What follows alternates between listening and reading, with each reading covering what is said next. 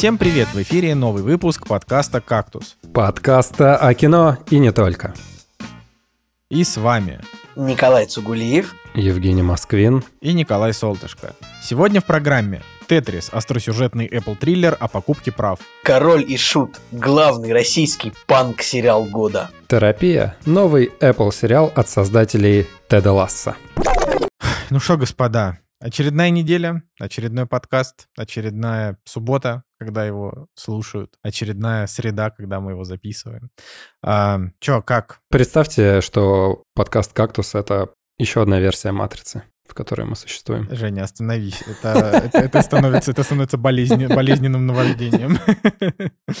Ай, да. Но я, как это, в абсолютной усталости сегодня, поэтому веселого подкаста от меня не ждите. Поэтому а Веселые истории. Расскажите, как у вас дела лучше. Вон, у Николая Цигулиева там это очередная. Ой, Ребят, вообще рас... Э, рассказать могу вообще просто ну, тонну всего.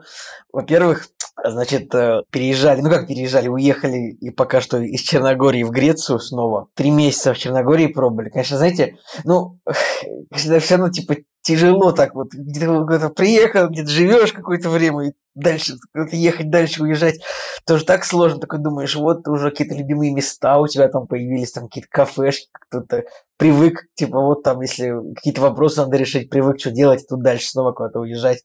Но, как бы, блин, ну, надо, надо было как-то вот, да, чуть-чуть двигаться, двигаться в, другом, в другое место. Уже немножко засиделись, там такое чувство получилось.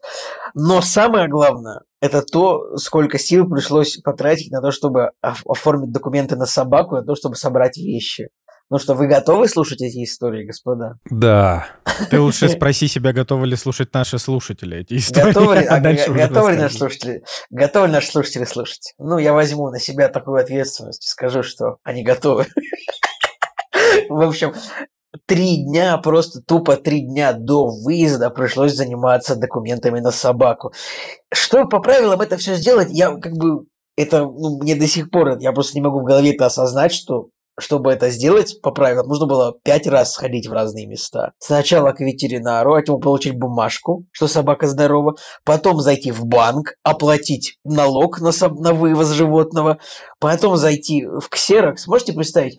И тебе говорят, вот отнесите теперь вот, значит, тут в местный э, живнадзор вот ксероксы ваших документов. Я такой, ксероксы? Серьезно?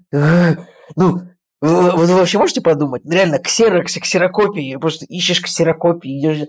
В общем, потом приходишь в местный, этот, в местный собак-надзор, значит, в местный, значит, Балкан, Черногорский собачий надзор, приходишь, и там отдаешь документы, и еще раз с ним приходишь на следующий день, чтобы документы получить. И в итоге, в итоге, общем, просто реально просто двое суток было на это потрачено.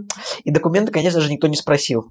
Нигде. Вообще. Я иногда думаю, зачем вообще кто-то придумывает какие-то правила, если никто их не соблюдает. Это с одной стороны. При, ну, но, знаешь, при... это, это очень редко не, не соблюдают. Чаще всего-то на самом деле э, именно в тот момент, когда ты дашь слабину, да, вот это в этот правда, самый абсолютно. момент. Но пока что, по, да. моему, по моему опыту, только соблюдают правила эти бюрократические, связанные с животными, только в России. Я не знаю, почему так получилось. Может, это, наверное, это хорошо, может быть, чтобы вот если вы придумываете правила и даете инфраструктуру для того, чтобы их сделать, типа, вам надо получить справку. Справку можно получить по адресу улица Пушкина, дом Колотушкина, 4. Э, э, да, и вот вы получаете справку на улице Колотушкина и приносите справку, и все нормально можно. Как бы Ладно. Ну, я тебе хочу гораздо... сказать, что вот, вот казалось бы, Европа Европа, а, например, э, Грузия там в течение года абсолютно нормально, когда там э, на сухопутной границе на машинах люди там ездили, не знаю, из Армении в Грузию или из России в Грузию. А, и всем было пофигу, а теперь Грузия внезапно начала требовать а, типа справку о титрах, которая очень геморройная, очень геморройная справка о титрах. И как бы, и как только они это сделали, тут же в этот же день пошли истории с границы, что типа нас развернули с собакой, нас не пропустили, бла-бла-бла. Ну вот э, Я нужно, такой, да, нужно типа всегда быть мерзавцы. готовым к тому, что правила, значит, потребуются, соблюдать эти правила. Но, и, конечно, я никому не советую никуда ехать, типа, вот без того, чтобы были справки, вот все необходимые. Потому что вот мы когда ехали из Греции в Черногорию первый раз, у нас одной справки не было, потому что мы поздно начали ее делать. Слава богу, что ее не спросили. Ладно.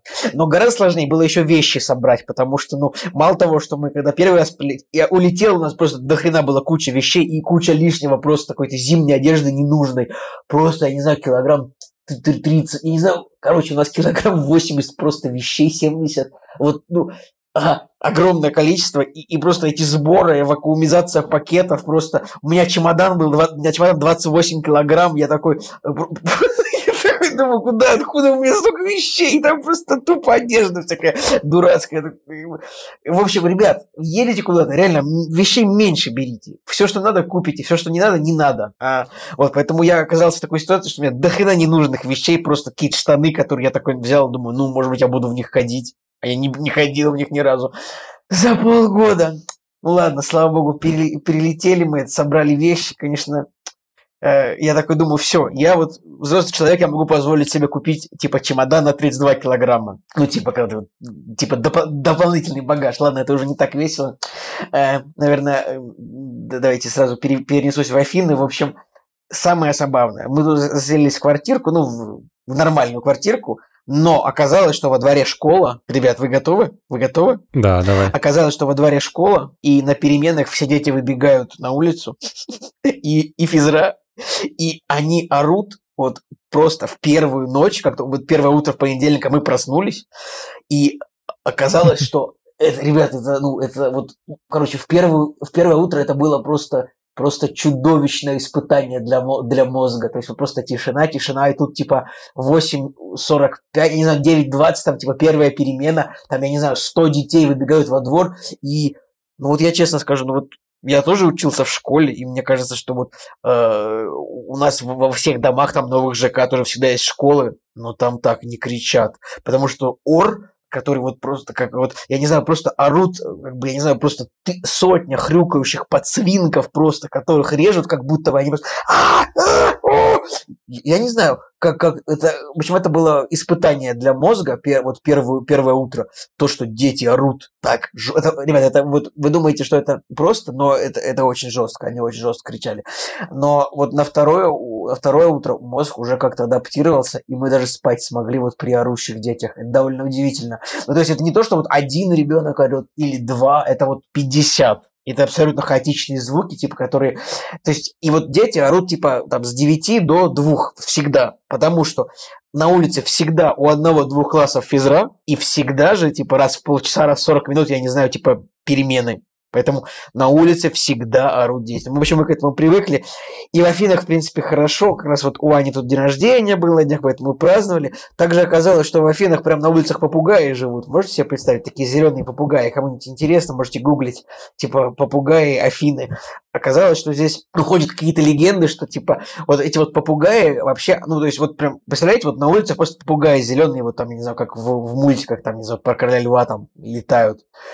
Как бы очевидно, это ну, не настоящие животные, как бы как это вот они тут не должны были быть изначально, но откуда-то появились. Я не знаю, я читал какие-то байки, что какой-то грузовик с попугаями перевернулся, или там из клеток их народ просто массово отпускал, потому что невозможно дома жить с попугаем, который постоянно орет, как дети. Вот, ну, ну так в целом, в целом, в принципе, у меня все нормально, я тут снова этот Парфенон, всякие вот древние районы греческие, вот все. Я, я, я снова дико древний грек. Э, опять вот это вот все истории, то, что дома влажно, опять одежда не сохнет. Ну, в общем, такие вот начинаются истории. Все. Пока что у меня вот все вот на этом, ребят. Вот. Что-то я так рад, что историю про орущих детей под окном рассказывал не я, что у меня аж как настроение поднялось. А я постараюсь, я вот как-нибудь выйду на, на переменке на балкон, я вот сниму тебе видео и пришлю, потому что это, это, это реально вот, ну вот в первую ночь, пока мозг не адаптирован к этому, это это, это просто убийство, то есть это, это насилие. Как бы, я, вы знаете, вот есть какие-то, рассказывают про какие-то тюрьмы, где есть какие-то пытки звуком, я думаю, что это не так страшно на самом деле, потому что, мне кажется, вот к такому мозг адаптируется. Ну, как будто бы, вот реально. То есть уже третий день сегодня дети орали, я такой, да и ладно, проспал нормально до 12, как бы. Но в первый день это было прям, прям, я прям думал, что я заплатил, мы заплатили деньги, и мы будем жить вот так, и нам тут будут мешать. Ладно, тут у них у них у греков типа пасхальные каникулы через пару дней, у них пасхальные каникулы типа длятся недель 10, поэтому кажется, школьников не будет. Это, это серьезно, это серьезно. В этом смысле греки очень причудливая нация. То есть э, у них, значит, пасхальные каникулы, типа, они всех э, затрагивают, и у них, типа, на пасхальные каникулы у греков специальный режим работы магазинов, типа, он реально две недели длится, то есть, то есть не то, чтобы они не работают, но измененный режим. Короче, я это к следующему выпуску будет более понятно, как у них тут все работает, поэтому я расскажу об этом чуть-чуть позже. Все, я закончил со своими делами. Даже в этот раз, так сказать, не, не тебе приходится слушать вот вопли, но если что, я тебя понимаю. Все.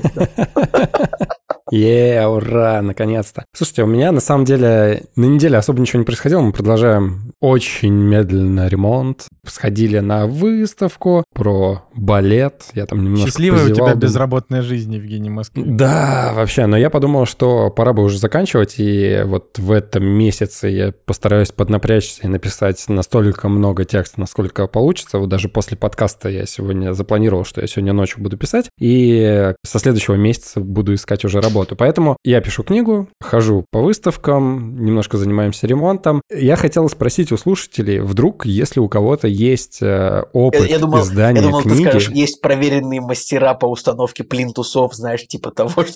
Да не, это мы сами, да, это мы сами. А вот книгу издать, у меня вообще опыта нет, и э, если кто-то вообще когда-нибудь с этим сталкивался, знает, как это сделать в России, и как на этом заработать, вдруг есть такие люди вообще, это, это, это забавно, в личку, что ты, потому, что мне интересно. ты спрашиваешь у слушателей, у меня Аня, да, у меня Аня там, писала книгу там для, для своей компании, и ее даже издавали, эту книгу, она даже... Э, мы, мы, тебе, мы тебе подскажем, но вот, вот но, но со вторым пунктом вряд ли, потому что книга издавалась как скажем, как не, для, не совсем для заработка, а для... Э, ну, понятно. Ну, ну вот у меня, короче, цель как-то на этом заработать. То есть понятно, что первоначальная цель — это написать, порадовать жену, что я наконец-то это все закончил. Сколько, сколько времени ты планируешь в общем сложности потратить? На дописание Ну, на, всего об, этого на дела? общее описание, написание. Просто книги годами пишутся. Я сейчас заканчиваю третью главу и э, очень надеюсь, что вот прямо сейчас вообще вот все силы, которые даже через «не хочу» сконцентрирую, и ну месяца два, может быть, еще на это потрачу. Ну то есть она не будет, конечно, супер огромной, хотя я стараюсь, чтобы это не была какая-то короткая история, хотя само собой получается, что она начинает разрастаться и так далее. Пару месяцев и все. я как бы закончу с этой историей. Но на самом деле очень крутая история в плане того, что а, сейчас начал баловаться всякими искусственными интеллектами и всем прочим. Я не пишу с помощью искусственного интеллекта, но прикольно, потому что, например, вот редактура, в принципе, как таковая уже особо, по-моему, не нужна, потому что скармливаешь текст э, искусственному интеллекту и говоришь, исправь э, пунктуацию ошибки. Он тебе как бы, оп, все исправляет. И такой, ммм, спасибо. вот это интересно. Я, я, я, теперь, я, я вспоминаю эти самые там всякие э, рекламные билборды, типа, даже конченый дебил зарабатывает в интернете там 100 тысяч рублей в месяц, типа того. И, там, и теперь, получается, даже самый, самый безграмотный человек может написать книгу, и э, не, не книгу, а любой, типа, текст, и как бы все ему Просто. Я тебе больше скажу. Я уже несколько объявлений на Авито. Так, чат. Мне нужно продать увлажнитель воздуха, напиши объявление. Оп, и все, пожалуйста, у меня уже два объявления с этим. Не, ну прикольно, так чисто побаловаться, классная штука. Я вот как-то заскочил в этот вагон, э, смотрю, что можно сделать. И, например, вот э, я такой думаю, о, ну окей, интересно, как он с переводом справится. То есть закинул в обычный переводчик, там Google Translate какой-нибудь, да, и в чат. И он, конечно, перевел просто в разы лучше. Ты читаешь и думаешь, господи, ну, походу, уже и переводчики-то особо не нужны, потому что все достаточно прикольно. Ну, это ты, э, как бы, ну, они много могут, да, да, да. Я, я тоже люблю сейчас играться с текстовыми нейросетями. Мы как э, с Николаем Солнышко как-нибудь сядем и начинаем формулировать запросы, и ну нам просто, э, нам э, искусственный интеллект отвечает просто ответы в духе типа «гречка – это э, блюдо издревле», Значит, мы, мы его спрашиваем, типа, искусственный интеллект, что нам делать со своей жизнью? А он такой, гречка – это блюдо издревле любимое всеми народами в Европе. И типа, ну, то есть, ну, нет, не все он может. Согласен, Николай? Жень? Ну вот я, я например, пр прямо сейчас я спросил у чата GPT, расскажи, чем подкаст «Кактус» так хорош. Чат GPT ответил, «Кактус — это очень интересный подкаст, который предлагает своим слушателям увлекательные и разнообразные темы, связанные с технологиями, разработкой программного обеспечения, дизайном, маркетингом и другими сферами, связанными с IT-индустрией. Один из главных плюсов подкаста «Кактус» — это его ведущие. Разговоры ведут опытные профессионалы в своей области, которые делятся своими знаниями и опытом и предлагают свои советы для тех, кто только начинает свой путь в IT-сфере. Слышали, пацаны, какие мы? А, кроме того, подкаст «Кактус» достаточно, достаточно интерактивен. В нем часто задаются вопросы, и слушатели могут оставлять свои комментарии и задавать свои вопросы, на которые ведущие подкаста отвечают в следующих выпусках. Это позволяет создать чувство взаимодействия и коммуникации между авторами и слушателями. Кроме того, пацаны, внимание, подкаст «Кактус» хорошо организован и структурирован. Его выпуски имеют четкую структуру и содержат много полезной информации, которая может пригодиться как начинающим специалистам, так и профессионалам. В целом, подкаст «Кактус» — это очень качественный, познавательный, интересный подкаст для тех, кто интересуется этой сферой и хочет узнать больше о новых технологиях, инструментах и методологиях работы. Так что, пацаны, мне кажется, что чат GPT знает про наш подкаст намного больше, чем знаем о нем мы. Вот. Да. Нельзя недооценивать. Это точно. Ну, а. какое-то идеальное, идеальное описание. То есть идеальный подкаст, э, если бы он существовал, то он, видимо, был такой, что интерактив со слушателями, общение постоянное, технологии и так далее. Нет, кино и очень мало общения со, со слушателями. Но сейчас я, чтобы вас уж немножко повеселить, значит, я спросил у чата GPT, как там рассказ Жени Москвина. И чат GPT сказал, я не могу конкретно ответить на ваш вопрос, так как не знаю, о каком рассказе Жени Москвина идет речь. Женя Москвин является известным в России блогером и ютубером, который создает контент на различные темы, включая IT, кино, игры и многое другое. Он также участвует в создании подкастов и радиопрограмм.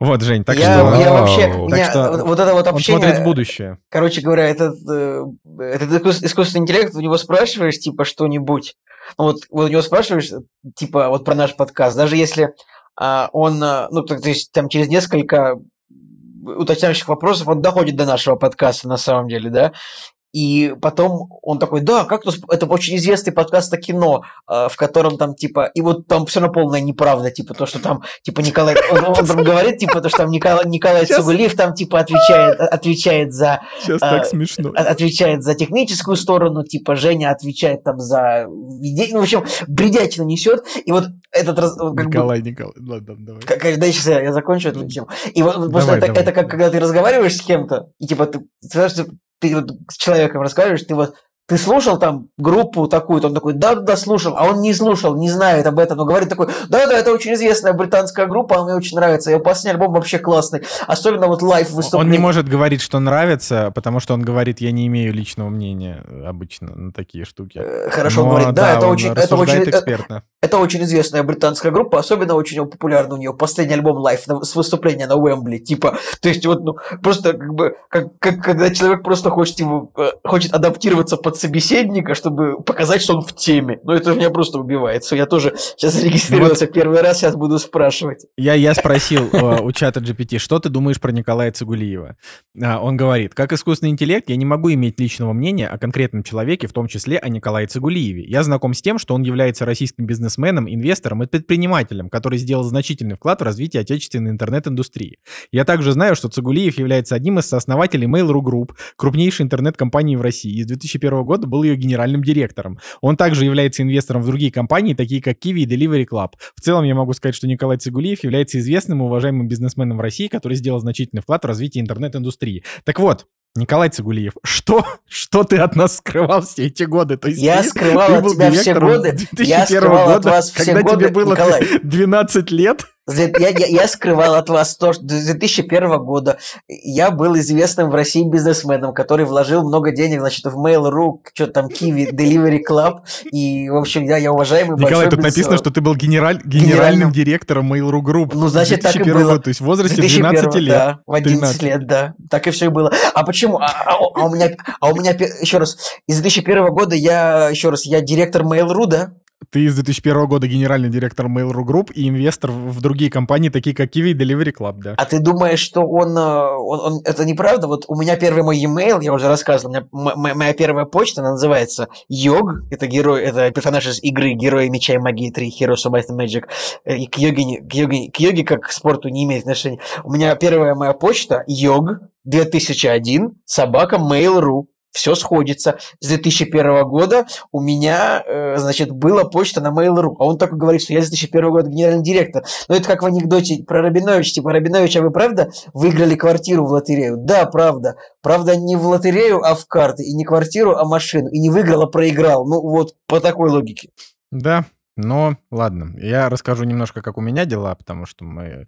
Вообще, у нас, у нас должно было быть в тексте еще Resident Evil 4 ремейк. Лучше оригинала или хуже? Но э, Николай Цигулиев э, заскамил этот, этот расклад. Так что я просто расскажу, как прошла моя неделя. На самом деле, у меня объективно, я бы мог сказать, что это, наверное, самая эмоционально тяжелая неделя за последние, наверное, всю мою жизнь. Потому что э, я работаю сейчас, значит, на работе, и вот э, апрель — это последний месяц моей работы на этой работе. Наши пути, собственно, собственно, расходятся.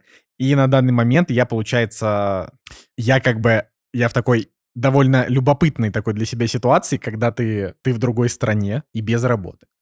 И это, это очень любопытно. Поэтому буду как-то это все дело выруливать. Я, конечно же, ни хрена об этом в подкасте рассказывать не буду, пока я не добьюсь каких-либо успехов. Я уж надеюсь, что это произойдет.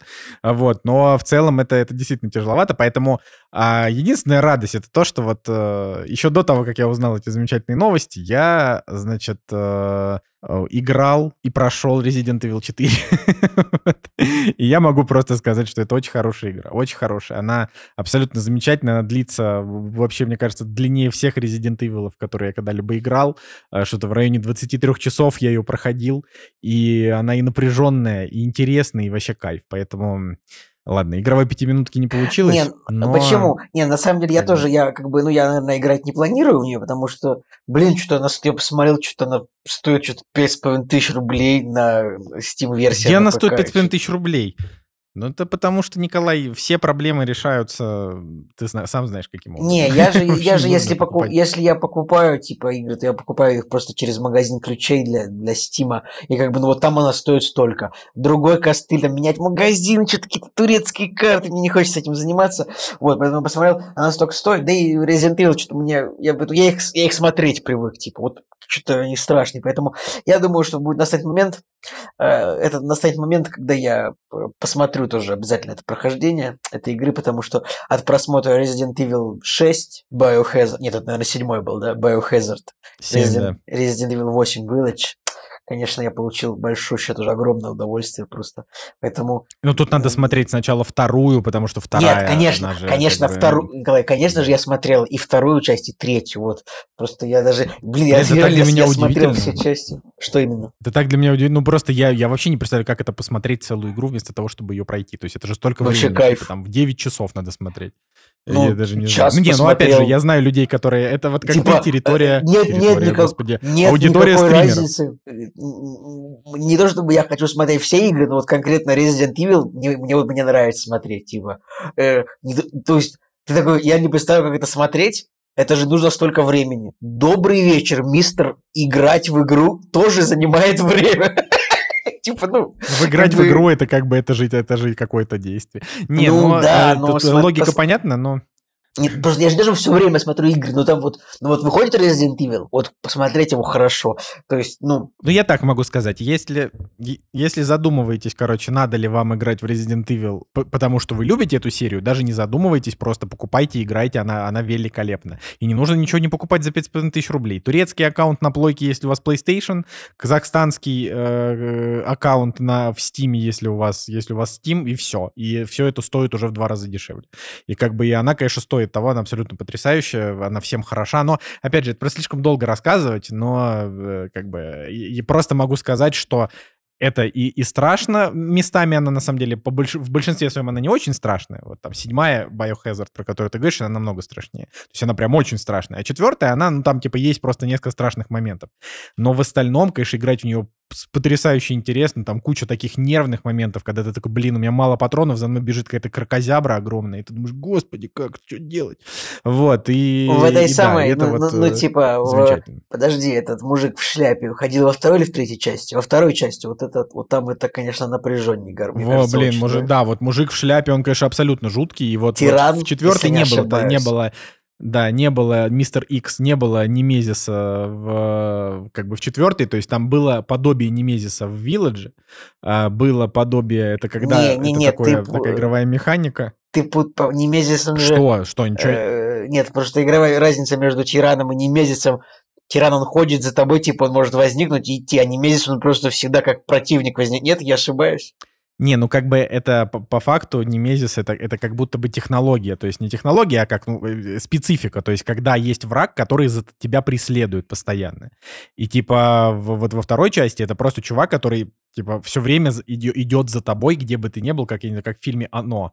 А, то есть э, куда бы ты ни пришел, кроме нескольких комнат, докуда он не добирается, а, он всегда за тобой идет еще под такую музыку, короче, дико нервно. В третьей части и там та, тоже там есть еще, типа такого Там врага. еще супер, супер нервно то, что типа его шаги слышно, типа тут, тут, тут. Да, да, такая музыка там начинает. Ну, короче, да, это, это супер нервно. И вот в третьей там есть такое подобие тоже кусками, но не, не такое, конечно, как во второй. В восьмой там за тобой ходит э, замечательная женщина, леди Димитреску, тоже какую-то небольшую часть игры, но ходит там, не знаю, минут 30. Вот, а в четвертой вообще такого, опять же, ничего нет, но там, там и без этого э, страха достаточно. А как там сюжет? он, это, конечно, он, он сильно продолжает про эти вот предыдущие части? Или... Просто, про, просто, типа, спустя пять лет после того, как город Ракун-Сити был уничтожен. Кстати, вот да, для тех, кто фанаты, э, значит, на всякий случай фильмов э, «Обитель зла», то я могу сказать, что фильмы «Обитель зла», кроме последнего фильма и сериала, который, который был на Netflix с рейтингом 4, но тоже тот постольку поскольку, по большей части это вот тот говенный фильм, который вышел в 22 году, в 21 мне кажется, даже году. Короче, вот, вот, вот тот вот, вот, вот та поганая дрянь, вот она более-менее как-то имеет какое-то отношение к играм. А вот та серия Блин, Пола Уэса это Андерсона был, это с был пос... Это был последний пресс-показ, на котором я был. Ну, «Обитель ну вот, зла» вот это. Блин, ничего себе. Да. Короче, э, так вот, возвращаясь, значит, если вы любите фильмы этой, это, значит, этой серии, то вот вы должны понимать, что в фильмах там как было? Там, типа, первая часть, она такая как бы локальная история, потом во второй части она как-то более-менее расширилась, и начиная там с третьей и так далее, там уже весь мир и зомби-апокалипсис. Но как бы «Обитель зла» игровая серия, по которой эти фильмы сняты, они вообще не про это, они вообще не про зомби-апокалипсис. То есть там, э, там просто про то, как в разных точках мира, в рандомные моменты а, возникают какие-то последствия а, того, что корпорация Umbrella где-то проводила какие-то эксперименты. И вот это вот и, как бы и постоянно возникает. То есть и самое глобальное, что, получается, произошло за серию Resident Evil а, с точки зрения как бы воздействия на планету, это получается то, что произошло во второй части, когда там целый город пришлось уничтожить от того, что там распространился этот вирус. А во всех остальных, ну и, и третье тоже про эти же события. А во всех остальных там вообще там не, не такое происходит. Ну, и как бы в четвертой мы части ждем, типа... Мы же ждем Resident Evil 9, например, и там может, может они все-таки такие, все, апокалипсис. Так а там как будто нет смысла. Это апокалипсис это скучно. Resident Evil интересно именно тем, что как бы мир функционирует нормально, но в какой-нибудь испанской деревушке все люди становятся какими-то, типа, стрёмными людоедами. И, типа, вот что, что же происходит? Вот, это, это классно. И, типа, вот четвертая часть, она про то, как господин Леон Кеннеди, который был молод, юн и прекрасен во второй части, вот в четвертой части, это уже там спустя пять лет, а он уже такой серьезный агент спецслужбы, и президент такой ему говорит, у меня украли дочь, поэтому тебе нужно ее найти, э, и она находится где-то в испанской глубинке. И вот он туда едет, и там начинается всякая чертовщина происходить. Там, конечно же, возвращается роскошная Ада Вонг, Вонг, которую могли видеть во второй части. В четвертой она еще более роскошная. Вот. И там, типа, вот больше ты особо и нечего рассказать. Просто вот кайфовая игра 10 из 10 абсолютно. Вот, так что поехали, поехали дальше, чтобы я время ваше больше драгоценное, наши уважаемые слушатели, которые не играют в игры, не отнимал. Никто не ждал, но они наступили. Премьеры недели. Ну что, друзья, перешли к премьерам недели, и здесь у нас столько фильмов, очень много, и все они стартуют 6 апреля в российском прокате. Ну и самая большая премьера — это «Три мушкетера. Д'Артаньян». Видимо, первая часть из э, какой-то серии. Но чем этот замечательный э, фильм отличается от того, который выходил несколько недель назад, тот был, по-моему, производство Великобритании, а это Франция, и здесь огромный бюджет, э, большие звезды, в отличие от того фильма, в котором, по-моему, единственное знакомое лицо, которое я видел, это был какой-то мужик из «Игры престолов». Вот, здесь же Винсан Кассель, Ева Грин, Луи Гарель, ну и еще какие-то французские актеры, которых я не особо по именам знаю, но если посмотрите трейлер, то все замечательно, все дорого-богато, эпично выглядит. Ну, мне кажется, прикольный большой фильм, который опять э, выходит в русском прокате. Я, я бы поддержал, но у меня вообще не открывается кинопоиск сейчас. Мне кажется, что у а, фильма будет... Я думаю, что у фильма будет рейтинг 6,2, мне кажется. Я думаю, что тоже, да. Хотя Ну вот всегда, всегда, да, мне кажется, всегда у фильмов э, с мушкетерами как-то вот э, либо их уже очень много, либо как-то они не очень крутыми получается. У нас же как раз-таки муж Мил Йович снимал э, фильм про мушкетеров. Вот мне кажется, после него как-то шлейф идет этот. Ладно, на самом деле, самая крутая, наверное, премьера, которая мне больше всего интересна, э, не знаю, просто «Три мушкетера», мне кажется, реально выходит раз в год. Меня на этой неделе заинтересовал фильм, который называется «Бюро магических услуг». Очень скользкая тропинка, по которой я сейчас иду, потому что очень много фильмов выходит, которые пытаются заигрывать с магией и волшебством на почве Гарри Поттера, и все они обычно выходят какими-нибудь э, странными, непонятными, не очень крутыми и так далее. Но, значит, здесь еще австралийский фильм внезапно но играет Кристоф Вальц. Кристоф. Ладно, Кристоф Вальц. Вот, и выглядит он э, прикольно, по крайней мере, интересно по трейлеру, все так красивенько и так далее. Не знаю, какие у него оценки будут э, в итоге, но на MDB сейчас 7,7. Но для людей, которым не хватает вот магии и фэнтези, мне кажется, достаточно интересный фильм. Как называется фильм, про который ты сейчас говоришь? Бюро, Бюро магических, магических услуг. услуг. Я пытаюсь... Да, о, вот он, вот он, я, ну, я его как-то пропустил.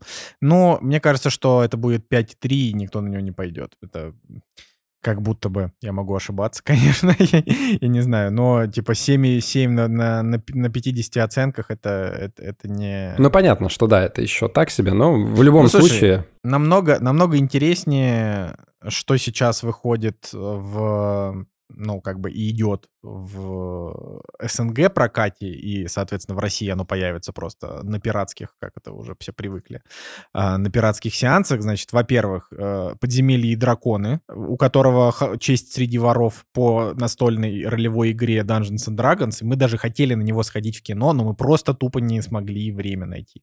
Вот, э, потому что там классный актерский состав, и, э, как бы, и, и в общем, надо смотреть. Я, не знаю, я вообще, я, я, супер, но... я супер удивлен, что у, у такого фильма, ну, типа, с такими вводными, э, такой, такие высокие рейтинги, типа 7,5, 7,6 на MDB. Потому что это, потому что это типа этого, это типа фильма с Райаном Рейнольдсом про NPC, то есть это как бы такой с юмором, с, с самоиронией он такой. Вот. И поэтому, как бы, то есть он как бы про игры, ну, то есть на, на основе он не про игры, я думаю, Потому я что не знаю, я не смотрел. Последнее «Подземелье драконов», которое выходило, это был фильм с Джейсоном Стэттемом с рейтингом 5.1, по-моему. Это был фильм Уви Бола. Ну да, здесь, здесь, здесь, здесь будет не так, э, это это сто процентов. Как бы у него, да, 7,5 уже кинопоиск, короче, все хорошо. Он уже по сборам в Америке на первом месте обошел Джона Уика и... Не, он обошел, но он все равно провалился в прокате. Он даже, нет, подожди, он собрал больше денег, чем мы предрекали. Плюс еще, возможно, сарафан у него будет хороший, поэтому вполне себе, Если будет думаю, хороший окупится. сарафан, то возможно, да, но пока у него там 150 миллионов затраченный бюджет. Ну, короче, поглядим.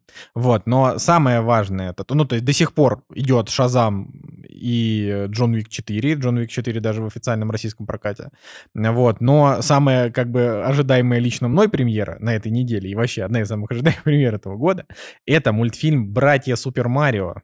Вот, ну или Супер Марио Братья. Короче, мультфильм Illumination, который гадкий я, миньоны, вот это все, совместно с Nintendo. И как бы, судя по трейлерам, это, ну, это просто тупо 90 минут, которые обмазывают тебя фан-сервисом, а мне только это и нужно, потому что я Марио фанбой. Мне 31 год, я Марио фанбой, я прошел много Марио игр, э, и, и очень их люблю, поэтому, поэтому это для меня. Вот это, типа, подземелье дракона это хорошо, но Марио, вот Марио я реально ждал. Поэтому, по сути, причем у Марио у него метакритик 50, если что. Но там как бы понятно, они поставили ему 50, потому что они такие, типа, там нет нормального сюжета, там даже 48 уже, ух. А, там нет нормального сюжета, там э, типа сплошной фан-сервис, а история просто там, я не знаю, Марио, Боузер, Принцесса Пич. И я такой, но это же по, мультик по Марио, что вы там еще ждали? Типа, если они там Николай. будут просто ходить и разговаривать, этого уже будет достаточно. Если ты хочешь продать э, приставки Nintendo, не, я не хочу Nintendo, Mario для Nintendo детей. Очень, Nintendo Если ты хочешь плохо. Э, для взрослых, выпускай Тетрис. Но как бы, как бы, э, ты, я, тебе, я тебя уверяю, типа 60% аудитории этого мультика будут люди 30+. Я тебя уверяю в этом. Потому что, потому что Марио это, не знаю, типа люди начали играть в Марио, и этим людям сейчас за, за 50, за 60, понимаешь? Те, кто начали в него играть в те годы, когда он выходил. Поэтому я не знаю, мне... на данный я момент... Я сейчас скажу кощунственную вещь, но я помню, когда, когда играли в Марио в детстве на приставке, я думал, ну и говно. Можно контру, пожалуйста. Ну, типа, чтобы стрелять. Но... А не, а не прыгать, что-то Но... какие-то грибы, какие-то какие-то черепахи. Я такой, можно, можно вот контру включите, чтобы мы постреляли нормально с оружием. Ну, в общем, вот такая вот позиция. Короче, э, да, спасибо, Николай, за вашу Так и что, подожди, он в СНГ выходит на этой неделе, Ну, в СНГ да? выходит, значит, и в России тоже выйдет пиратским прокатом через неделю. Ну вот, очевидно. Просто это как бы то, что надо знать. Но вообще в целом сейчас э, как бы сетка, скажем так, э, сетка фильмов актуальных в USA выглядит таким образом, что у фильма «Ренфилд» с Николасом Холтом и Николасом Кейджем аж 80 метакритик. 80, 80, вы понимаете? Очень странно, хотя по трейлеру он выглядит прям таким проходным фильмом, просто ужас. По трейлеру действительно как-то не супер впечатляет. Потом идет Джон Вик, с Metacritic 78, с которым я, конечно, критически не согласен. Вот, типа, это вот фильм, у которого должен быть Metacritic 49, я считаю. Вот. А потом, значит, фильм Бена Аффлека с Беном Аффлеком в главной роли, который называется «Эйр», про чувака, который заключил контракт на выпуске на выпуск Вообще, Air Jordan. Звучит как фильм, который должен зву, звучит как фильм, который должен Николаю Солнышко тоже понравиться. Типа, о, кроссовки, я же, я же фанат кроссовок, типа, с, с 19 лет, там, я же покупаю все кроссовки, я буду смотреть, нет, нет, я не так уже говорят, что больше это чуть ли не самый лучший, не самый лучший документальный фильм, ну, в смысле, не документальный фильм про какую-то биографию, там, Ever. Ну, там во-первых, Бен Аффлек там с Мэттом Деймоном снова вместе. Это как бы уже, уже плюс 2 балла, я считаю. Потом, ну да не, не, говори, говори. Я зашел на сайт э, Токино, в кавычках, и там, конечно же, уже с э, 6 числа подземелья и драконы. Ну вот видишь, о чем и речь. Типа, вот это как, как бы задержка ровно в неделю идет, поэтому да. Но Эйр, я так понимаю, что он как будто бы в кино, наверное, пока еще не выйдет. Я не знаю, когда он там планировался выйти в этот. Но, я, конечно, я его очень жду, но это звучит не как фильм, который понравится Николаю Солнышко, а как фильм, который, между прочим, Николаю Цигулиеву в первую очередь понравится. Потому что да, Николай Цигулиев любит всякую э, Бен Аффлека контент. Ты его больший фанат, чем я. Не, вот. я, да, я, прекрасно а, отношусь, ну... я, прекрасно, я прекрасно отношусь к Бену Аффлеку, но типа э, не то чтобы у меня не, ну если ты скептичен, не, не то, чтобы не смотри, у меня есть какой-то пиетет типа к кроссовкам. Я такой, ну окей. Но давай так, ты такой, я типа, ты такой фанат а, ты сказал, что ты фанат Марио и будешь смотреть фильм Марио, тогда я поставлю себя фанатом э, Подземелья и драконы, потому что в юношестве я очень любил играть в игровую серию Never Winter Nights, которая это РПГ, которая Кстати, построена да. это на, же, это же, да. на, на как раз таки тоже на подземельях и драконах, но как бы... На системе ДНД, да. Вот, так вот. Все, поехали. Да, ну как бы в, в российских примерах, опять же, ничего, ничего интересного, поэтому, ну, то есть, э, короче, нет, сори. А, значит, а вот в цифровых релизах, да, там на самом-то деле тоже ничего интересного особенно нет. Поэтому на этой неделе э, ищите в своих СНГшных кинотеатрах а, всякие замечательные фильмы, либо пиратские э, в российских кинотеатрах. Вот. А так, действительно, чего-то чего-то такого как бы крупного онлайн не выходит на этой неделе. Если только я разве что там чего-то чего не пропустил. Там вышел сериал Федора Бондарчука «Актрисы». Вот это я могу точно знать. Вот это я могу точно знать и говорю просто по-русски. Да, но у него что-то рейтинг 6,3, к сожалению, поэтому, наверное, э, наверное, мы даже вряд ли дойдем даже хотя бы до первых 10 минут пилота, скорее всего, мы просто не будем его включать вообще.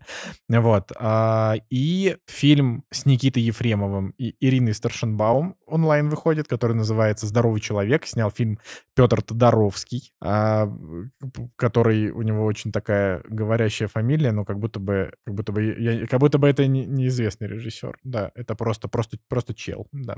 Никита Ефремов появляется в, в большом количестве проектов, идет по стопам отца, так сказать. Но, но в какой-то момент ему точно нужно остановиться. Никита тоже мощнейше разогнался, вот так сказать, в, в актерской карьере. Но не нужно делать все как папа. Давай, делай по-другому.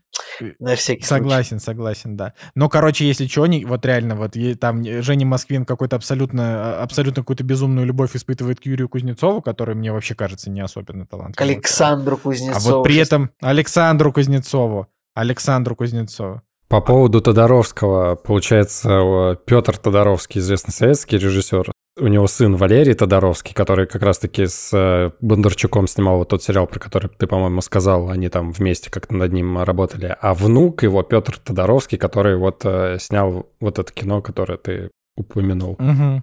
Но, э, что могу сказать? Ну вот как бы фильм «Здоровый человек» с рейтингом 7,4, почему бы его и не посмотреть тем, кому нравится а, э, таланты Никиты Ефремова и Ирины Старшинбаум тоже хорошие, в общем-то. А, да, но в любом случае говорю, что типа сейчас Никита Ефремов мой любимый российский актер из, из вот этого вот поколения, не знаю, 25-40.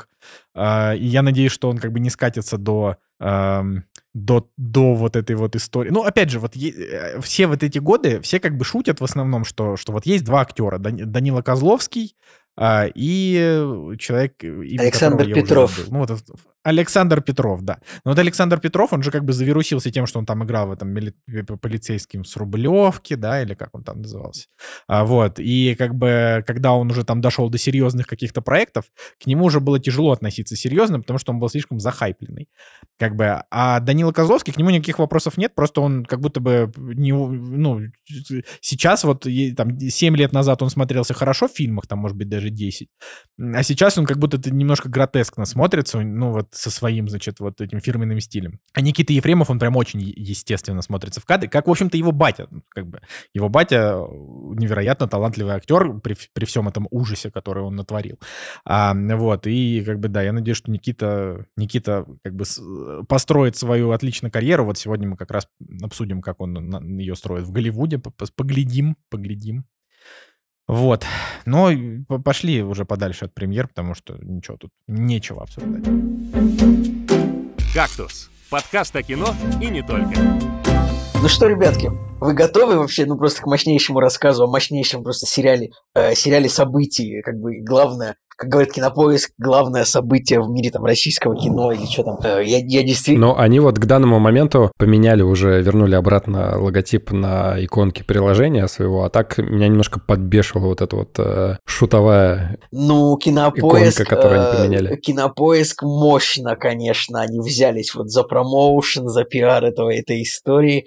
Как бы, блин, 4... Я бы даже сказал агрессивно. Очень, очень, очень агрессивно, как и как бы, ну, 427 тысяч оценок на кинопоиск списке сам, сам сериал «Король и Шут» э, в, в топе 250 на 122 месте, как бы... Вот, на данный момент, на данный момент вышло 6 серий, как бы я постараюсь ну, максимально рассказать, собственно, свое мнение вообще, что за сериал. А, итак, ну, как вы понимаете, короче говоря, Итак, «Король и Шут» – это сериал о российской, довольно достаточно известной, наверное, начнем издалека, о достаточно известной российской панк-группе, которая, ну, существовала там, типа, с, с начала, значит, с конца 80-х до 2013 года, ну, как бы до смерти ее вокалиста Михаила Вершинева. И как бы сериал, это, это, это, это сериал, он, это не байопик музыкантов в, в привычном смысле. То есть это сериал, который как бы, ну, делится на две части. И он, то есть он прям в этом самом, прям в начале серии он говорит, типа, сериал «Панк-сказка» по мотивам творчества Короля Шута. И да, сериал, короче, он в двух измерениях. То есть есть измерение реальное, э, где нам рассказывается вот про, про группу Король и Шут, там, как они там общаются с продюсерами, там, с радиостанциями, выступают на концертах, тусуются в жизни, там, о какой-то личной жизни. И второе измерение, это, короче говоря, Горшок, э, Михаил Горшинев и Князь, они тусуются, типа, вот в мире песен Короля и Шута. То есть это такой ведьмак на супер минималках. Это очень забавно. То есть вот они там реально начинаются там с какой-нибудь еле мясо. То есть вот начинается там еле мясо мужики, они вот реально там оказываются вот на каком-то таком вечере. Э, потом там идут там через какие-то леса, видят там какие-то, встречают там всяких фей, всяких фей-мух. Это тоже все из, из песен Короля и Шута. То есть вот это реально просто вот то, то же самое точно так же, как путешествие Ведьмака и Лютика, но с поправкой на то, что это типа по сюжету песен Короля и Шута, и как бы на минималках, и без какого-то четкого как будто бы сюжета. Хотя, с другой стороны, Ведьмак тоже был на самом деле. Типа их путешествия тоже были без четкого сюжета, а просто ну вот как-то на основе рассказов. То есть это фэнтези-сериал, получается? Наполовину, наполовину. То есть, но мне кажется, что, наверное, вот в фэнтезийном мире, наверное, происходит где-то 30% хронометража, потому что а, все-таки большая часть происходит... А вот в какой в момент они переходят в фэнтезийный мир? Они принимают наркотики или что там происходит? Э, короче, в этом смысле сериал довольно забавный. Не то, чтобы они прям переходят куда-то, специально переходят, как будто бы просто параллельно это, просто это параллельно идет. То есть вообще сериал начинается с того, того, э, что как бы Михаил Горшинев типа хочет покончить жизнь самоубийством, там, сбросившись э, с сбросившись типа с, с, с крыши юбилейного дворца спорта. И, и к нему приходит шут, то есть вот такой его типа его, его наркотический приход, это вот к нему приходит шут и требует такой, давай, горшок, прыгай, самоубийся, давай, горшок, типа, уйди на пике. И вот я просто, он таким голосом разговаривает с ним, это правда. И вот весь сериал, короче, к нему является вот э, такой вот шут, который требует, чтобы тот самоубился. И, э, короче, сериал вот он, он, он, он такой немножко путанный и дерганный, потому что там происходит вот... В, то есть там может быть даже хронология нарушена. То есть там типа в первой серии там может происходить что-то там в 2000 году, во второй серии, хоп, 95-й. Дальше снова там 2001 93-й. Это немножечко подбешивает, потому что ты немножко ну, теряешь нить повествования. Но что об этом сериале можно сказать? Во-первых, ну вот э, мне больше нравится как бы ре- реальная их жизнь, то есть вот то есть как они тусуются, как они выступают на концертах. А, что-что? Что-то говорили? Не послышали? Нет, нет, мы ничего не говорили. Извините, извините. Мы вот. тебя внимательно слушаем. Да. Э, то есть прям, прям вот показывают, как они выступают, как пишут песни, как пишут музыку, как Михаил Горшинев встречает свою первую жену, как он встречает там вторую свою жену. Э, и чем дальше сериал, тем больше просто туп моментов, когда Михаил Горшинев значит, балуются тяжелыми наркотическими средствами. Я, честно говоря, я почему-то думал, что у нас какие-то запреты есть законодательства демонстрации этого в кино и в сериалах, но прям тут очень много таких жестких сцен достаточно, будто бы а, это какой-то реквием по мечте или типа того, то есть там прям много очень сцен, где горшок прям пользуется наркотиками. И сериал не просто какой-то, это не просто веселая комедия, хотя вот первые две серии, он реально веселый. Они там что-то приходят в какое-то музыкальное училище, там э, дерутся с какими-то балалаечниками, там, то есть прям много таких просто, просто какие-то такие веселые панки, что-то тут подрались с какими-то скинхедами, тут подрались с какими-то э, музыкантами народных инструментов, тут что-то набухались, тут что-то в гримерке тусуются, тут что-то с Михаилом Козыревым потусовались. А ближе к концу там что-то... А кто Михаила Козырева играет? Я не знаю, играет какой-то мужичок, который очень похож на Михаила Козырева, прям хорошо сыграно. И он, и он такой, ну, ты, ты знаешь, как говорит Михаил Козырев, но этот чувак, он прям очень хорошо сыграл. То есть там есть прям, есть там сюжетная линия, где они такие, так, э, типа, Михаил, ну вы, Михаил, ну вы обещали мне выступить на нашей там чартовой дюжине. Такой, ну нет, вообще-то у нас тур, типа, мы не будем это делать, там прям такой, прям это, это так интересно, как эта индустрия работает, показывает там такой прям биф. Все, мы у вас не выступаем, вы нас снимаете с радио, тогда мы запрещаем вам вообще, там наши песни используют, все такое. Ну, а, короче, основная линия сериала, в общем, это в том, что как бы есть какое-то такое, ну, такое соперничество между Горшком и Князем за то, кто из них является лидером группы, но, э, но при этом, на самом деле, типа, очень много сцен в сериале, где э, горшок, типа, там или очень, или очень сильно пьет, или очень много использует наркотиков, и приходит к нему князь такой, типа, как, вот знаете, как в Яралаше, как какие-нибудь хулиганы курят за школой, и к ним приходит какой-нибудь парень такой-такой, ребята, ну вы что, ну курить за школой плохо, ну зачем вы курите, уже урок начинается, пойдемте на математику. И вот блин, половина сериала это реально сцены, где горшок типа обдалбывается наркотиками. И князь такой, Мих, ну ты чё? Мих, ну хватит, Мих. И это реально, ну, как бы, пока две серии нет, типа князь такой, Мих, ну, ну ты чё, ну, ну подумай о группе, ну Мих, ну не надо, Мих, ну не прыгай ты, не, не самоубивайся, Мих, Мих, отложи ты иглу. Ну, в общем, то есть таких сцен реально очень много. Я не знаю почему.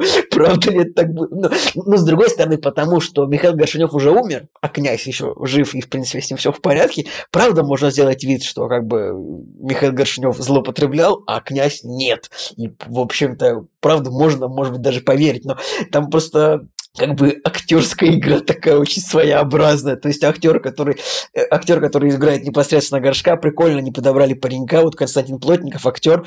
Причем этот очень такой интересный персонаж. Можно посмотреть, что он работает, реально работал. Не знаю, работает ли он до сих пор, он реально работал дворником в Александр Невской лавре, это церковь в Санкт-Петербурге. У него даже есть какой-то видеоблог, это правда, можете открыть, видеоблог какой-то, где он рассказывает, типа, как лучше мести улицу, что-то вот, ну, прям забавно.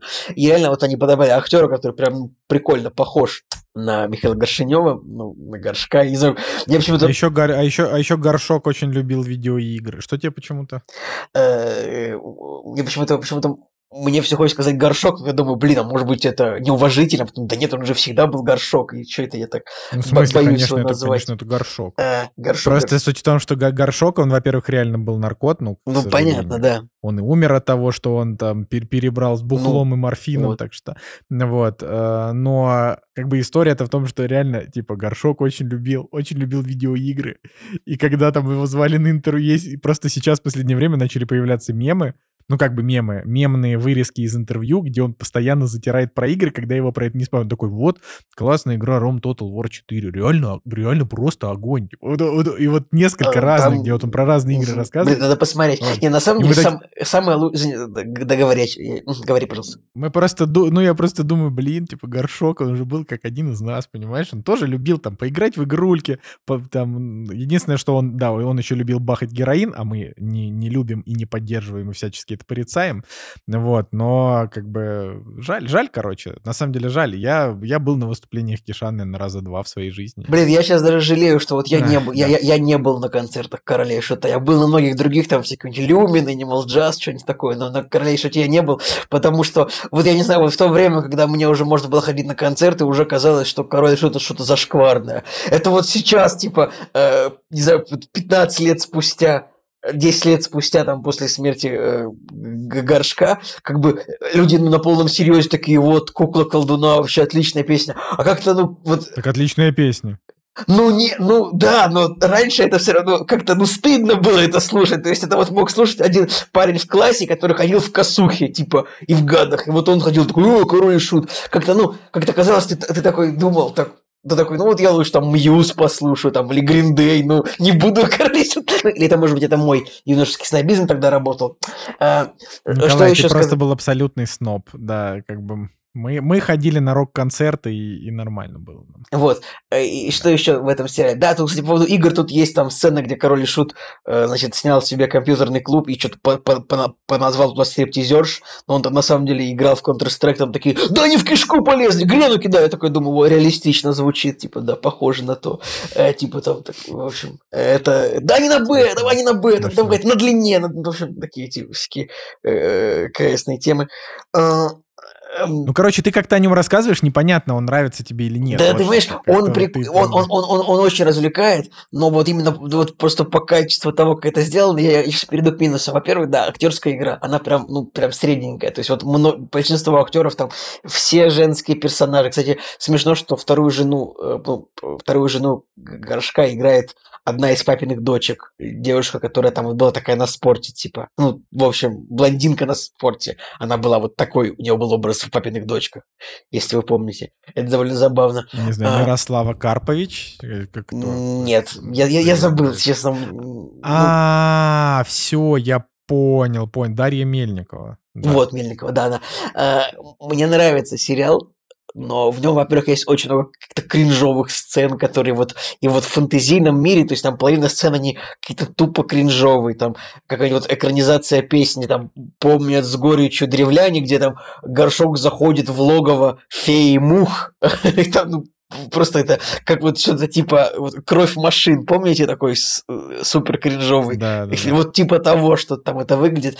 Ну и постановка такая вот, э, сама сериал, самого сериала, качество вот типа не хочу оскорблять, но вот теле, очень телевизионное как бы качество такое. Кажется, что прям средненько. Как бы, ну, конечно, это не 8,3 сериал, то есть это, это ну, не знаю, ну, 7,2, ну, вот как-то 6,9, что-то, то есть мне он понравился, но вот если вот открыть рецензии, типа, вот на кинопоиске, от, от слушателей, а, от слушателей, от, от читателей, там 107 рецензий, 52 положительных, 39 отрицательных, 16 нейтральных. Но вот это это вот больше похоже, честно говоря, на, на правдивую эту самую какую-то, ну, на, на правдивую оценку этого сериала, чем 8,3 топ-250.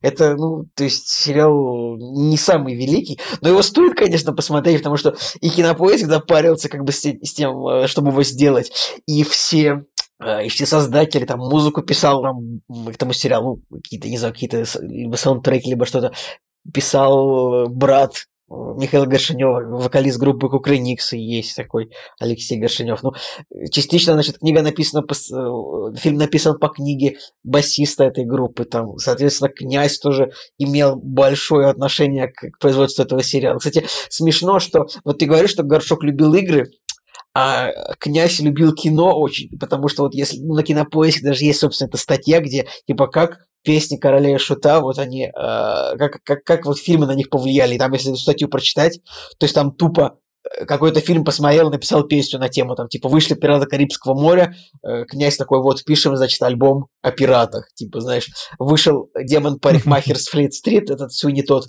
пишем, э, типа, панк-мюзикл тот. Ну, то есть, вот, да, типа реально просто половина песен королей шута, они просто ну, под влиянием типа каких-то фильмов. Это довольно забавно, да, поэтому, поэтому в этом смысле, ну, король шут, он, конечно, близок должен быть э, ну, вот и сам сериал, и само событие, типа, оно близко любителям кино.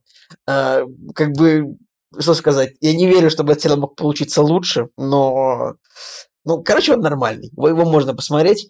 Но, опять же, ну, явные минусы это как бы очень бегающая хронология. То есть там 95 2001 2003 97 То есть как бы как-то вот если бы вот шло все более постепенно, они не так рвано, было бы, может получше.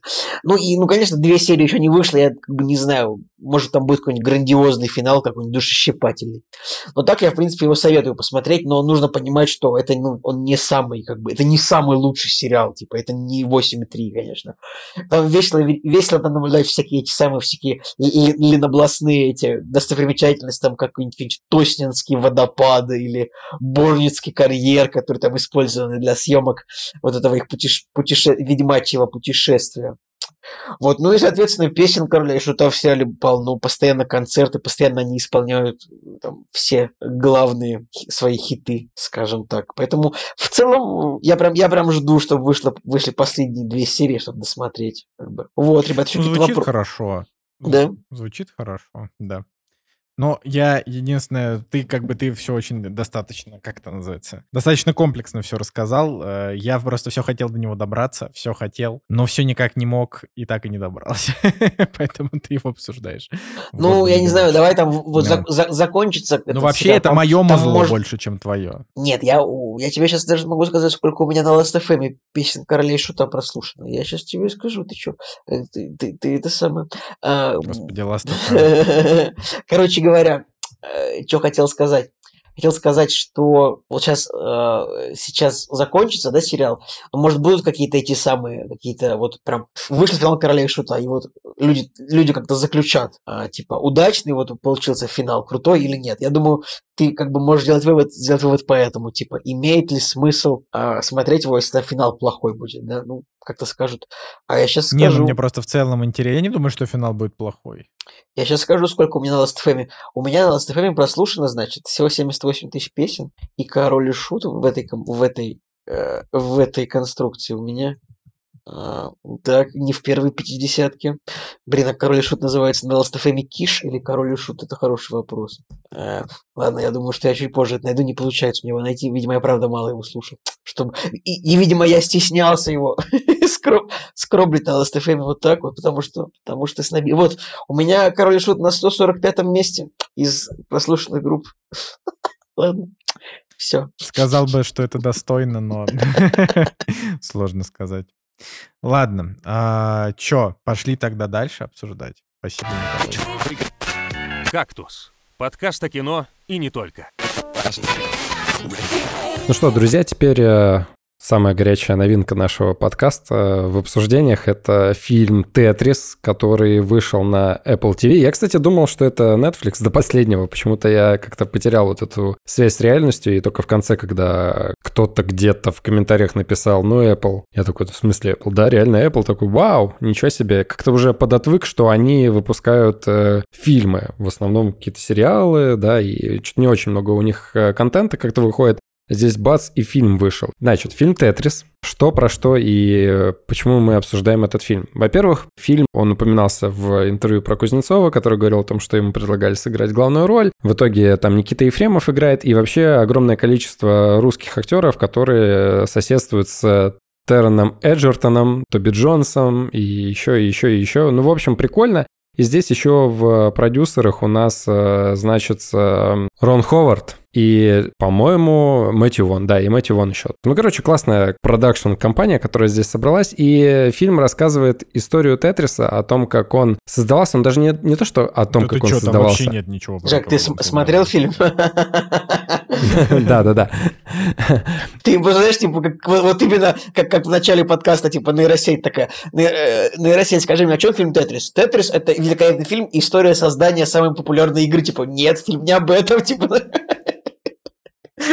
Да, фильм, конечно же, о том, как э, люди пытались заполучить э, права на эту игру, чтобы, конец-таки, на ней заработать и уже запустить ее в, во все приставки, во все компьютеры всего мира. Конечно же, да, про разработку там ничего особо не говорится. Там есть буквально один кадр, где два этих прекрасных главных героя, они в комнате сидят и такие, так, ну давай мы немножко ее доработаем. Короче, они как-то ее вот на коленке там доработали, и они такие, ну все, вот теперь это Тетрис, который вот прям супер крутой. Для меня самое крутое то, что здесь вот э, внезапно в каком-то голливудском фильме, да, условно, очень много русских актеров, которых я видел до этого. А ты кроме Никиты Ефремова и Со Софьи Лебедевой кого-то видел? Да слушай, всех этих второстепенных э, персонажей, этого злодея где-то видел. Ну, то есть так или иначе какие-то знакомые лица, плюс Актер, который играл Николая Беликова, он а, достаточно знакомый. Взяли более-менее каких-то примелькавшихся, мне кажется, актеров, но не суперизвестных. Ну, короче, ты как-то вот как, как-то ты не, не это, безрадостно, безрадостно рассказываешь. Я могу сказать, что... Ну, в общем, по, по моим внутренним ощущениям, у этого фильма какая-то слишком низкая оценка. Потому что 7,1 я фильму поставил 9. Ну, я как бы вот, вот 10 я ему ставить не готов. Но 9 я ему поставил с огромным удовольствием. Несмотря на то, что я, конечно, вижу все плюсы и все минусы этого фильма. Я прекрасно понимаю, за что можно заминусовать, но в текущих реалиях как будто бы даже странно за это минусовать. Ну, короче, про что, про что реально кино? Кино про то, как, э, значит, э, это, это абсолютно реальная история о том, как Хэнк Роджерс, э, как бы на тот момент э, еще молодой, но уже, м, уже как бы в какой-то мере, можно сказать, опытный, а как, как его правильно назвать-то? Бизнесмен из, из, в игровой сфере. Ну, он, да, издатель игр. Ну, короче, это, это чувак, у которого он, он опытный, но безуспешный. Значит, э, идея в том, что а, однажды он на какой-то из, э, значит, американских игровых выставок, было ли это E3, или не E3, но выставка в Лас-Вегасе. Что в Лас-Вегасе проходит? Я, я не знаю, в WWDC какой-нибудь. А, короче, увидел там а, на выставке Тетрис, а он там тоже выставлял игру.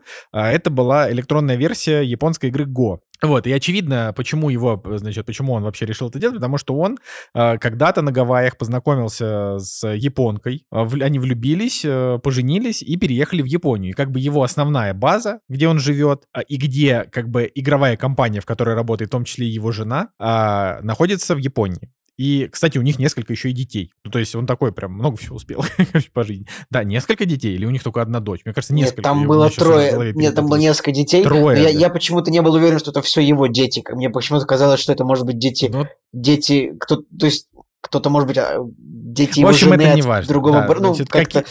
создается вот такое ощущение. Что за дети жены от другого? Нет, там вообще ничего такого не было нет, про друга. Мимо молодыми там, встретились. Нет, там не было такого, но у меня создалось такое впечатление, что, может быть, если дети, дети слишком японские, типа, может быть, они полностью японские. Ну, в общем, неважно это.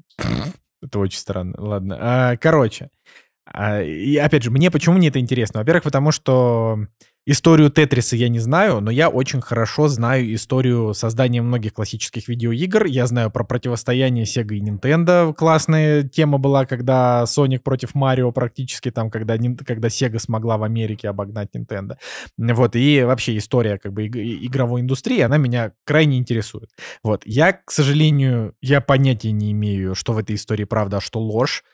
ну, вернее, какие-то основные вехи, понятно, правда, но все вот эти вот ре- вещи, которые происходили, когда прилетел Хэнк в Советский Союз для того, чтобы, значит, сходить в... Как он называется? Эла... Эла... Элорг. Ла...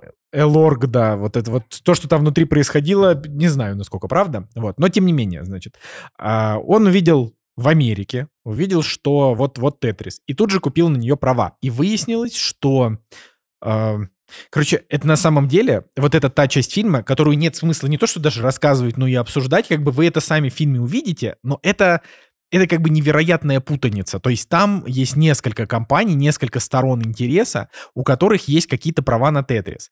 И так получилось это, потому что, во-первых, в Советском Союзе автор не может свои, не владеет как бы правами на то, что он создал, это раз. И те права, которые как бы когда-то американцы уже получили на Тетрис, то есть это действительно были права, купленные в Советском Союзе, они были куплены с очень такими размытыми формулировками. А Хэнк Роджерс, и я, я на полном серьезе, это вот про это фильм, да, вот если кто-то еще еще не посмотрел Тетрис, во-первых, обязательно посмотрите, во-вторых, вот про это фильм. То есть он познакомился с Nintendo, втерся в доверие э, к Хироши Ямаучи. Так вот, любопытная деталь в том, что Nintendo, они никогда э, не разрешали сторонним разработчикам как бы продавать игры вне, ну то есть они, они не выпускали игры не Nintendo. То есть, если они выпускали какую-то игру какого-то разработчика, они его забирали к себе и, собственно, ее выпускали. Они такая очень национальная компания. Ну, Правильно было бы сказать собственническая. Но она даже не собственническая, она прям такая, она прям такая, ну, она какая-то вот очень очень вну, внутрицентрированная. Закрытая. Да, закрытая, закрытая, да, вот это правильно. Короче, а, интересно это именно тем, что вообще как бы Nintendo это а, по большей части, это такие sort of game developer terrorists. То есть это чуваки, которые буквально диктовали рынку, как существовать. Например, они искусственно создавали спрос на свои картриджи. Они никогда не выпускали достаточно картриджей, чтобы у людей был ажиотаж. Они никогда не выпускали достаточно консолей, чтобы был ажиотаж. Они вот, ну вот они, они как бы люди, которые пришли с японского рынка на американский, они его абсолютно просто как бы поимели а, и чувствовали себя на нем, в нем очень хорошо. И вот так вышло, что, значит, товарищ Хэнк Роджерс просто какой-то хрен, а, он смог как бы обаять совет директоров Nintendo, даже не совет директоров, а вот как бы главного там, и, значит, его познакомили с людьми, которые там отвечают за, за выпуск игр, и они от какого-то огромного доверия, а, это все по сюжету фильма, как это было в жизни, опять же, мы не знаем, они его отвели в свою лабораторию и говорят, смотри, у нас тут скоро релизится Game Boy, это одна из самых популярных консолей в истории, Game Boy, портативная. И, они, и значит, э, Хэнк Роджерс такой взял и тут же как бы смог напрограммировать, значит, перенести Тетрис, который вот у него там с собой был, а, перенести его на этот, на Game Boy и запустить запустить. И он говорит, вот с этим вы типа продадите просто миллиард геймбоев, как бы с вашим Марио вы продадите там, не знаю, 20 тысяч геймбоев, короче, мало. И они говорят, ну хорошо, а если у тебя права? И он такой, да, у меня есть права, но оказывается, что их нет. И вот это как раз, вот это тот кусок, который очень сложно осознавать. И как бы весь фильм, там очень такая невероятная путаница. Они еще там в некоторых моментах это сняли не очень хорошо, на мой взгляд. Когда ты уже путаешься, зачем вот это сюда приехало, почему здесь это происходит. Короче, там, там прям такая каша. Вот. Но как бы каша это заключается именно в том, что нормальным толком в Советском Союзе, в Элорге, да, в этой организации инженерном, этом, это не научный исследовательский институт, это как бы там компания, а, значит, никто никто из них по-нормальному права не продавал. Просто один раз продали, значит, одному америкосу без нормальных э, формулировок, и тот такой, ну раз вы мне продали... Не америкосу, а венгру. Да, Николай, а, венгру, да, простите. Так, это, это, был, главный герой... это был венгерский импортер, да. Хорошо, венгерский импортер. Главный герой тоже, по сути, кто он там, датчанин, он говорит. Он голландец, что... Нидерланд... он, он голландец. человек с, нидер... с нидерландским паспортом изначально вообще. Да. Короче, да, и потом э, в Америке, Америка, Гавайи, Япония, короче, да.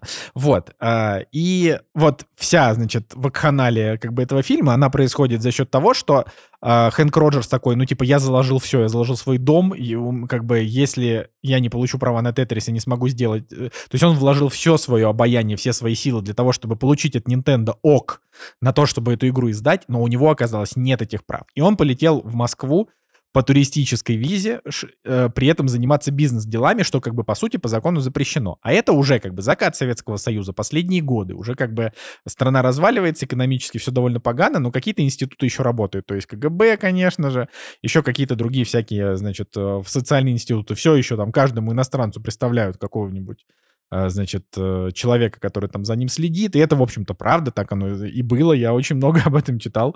Вот. А, не, я больше что, не я об этом же... не читал. Я этого, конечно, сам не видел. Но мой дедушка мне рассказывал, что когда к нему в 60-х годах приезжал родственник из Англии, за ним, правда, так. он вот, вот он, на Рубинштейна вот этот вот родственник, он просто выходил куда-то идти гулять, и за ним, ну просто, за ним, правда, ну ходил, типа, сотрудник с Литейного проспекта. Это, это не шутка, да, это, это конечно, правда, это... было. Да, это удивительное, конечно, дерьмо, но да, вот так вот, так вот оно и работает. Как будто бы годы идут, ничего не меняется. А, и, в общем-то, да, возвращаясь, возвращаясь э, к, к этому ко всему, вот то, что я рассказываю, это звучит как бы как вот такое вот обычное, довольно причем скучное кино, ну потому что что, что может быть интересного в покупке прав? Детали, да, детали могут быть интересны, но как бы сама по себе покупка прав, по большей части, это сделка типа на час. Пришли, говорят, сколько права? Они говорят, не знаю, полмиллиона. Пожали руки, разошлись. Но но как бы здесь, во-первых, эти права нужны не только Хэнку Роджерсу, но и еще как бы другим людям, из-за чего возникает такие как бы серьезный конфликт. А, значит, э, во-вторых, сторона Советского Союза начинает понимать, что тут как бы можно вроде как деньги заработать. И, и как бы там люди-то не глупые, они понимают, что они, они как бы поняли, что первый раз, когда у них купили права, это было не то, а вот второй раз уже можно нормально поторговаться, что есть игровые автоматы, ПК, консоли. Это, кстати, вот эти вот в этом, карманы и так это, далее. это одна из самых важных деталей фильма э, в том, что как бы Короче, существует типа там 4 или 5 разных видов прав на игровые автоматы, на ручные, на, ну, типа на переносные приставки, ну, типа handheld, что это Game Boy. Game Boy это что? Это игровая приставка. В общем, ну, четыре вида прав. игровая приставка, э, да. Вот. Четыре вида прав. На игровые автоматы, на персональный компьютер, на, э, на приставки, на, пер, на портативные приставки. И об этом тоже, вот весь фильм тоже Э, там даже люди в субтитрах даже путались. Там кто-то говорит, типа, типа, я вам продаю права на handheld, типа, э, говорит персонаж, типа, перевод, типа, я продаю вам права на приставки. Типа, даже люди в субтитрах там офигели просто от того, сколько вот в этом фильме э, раз, это, эти детали, как бы, как они преподнесены, поэтому нужно следить, внимательно смотреть, да.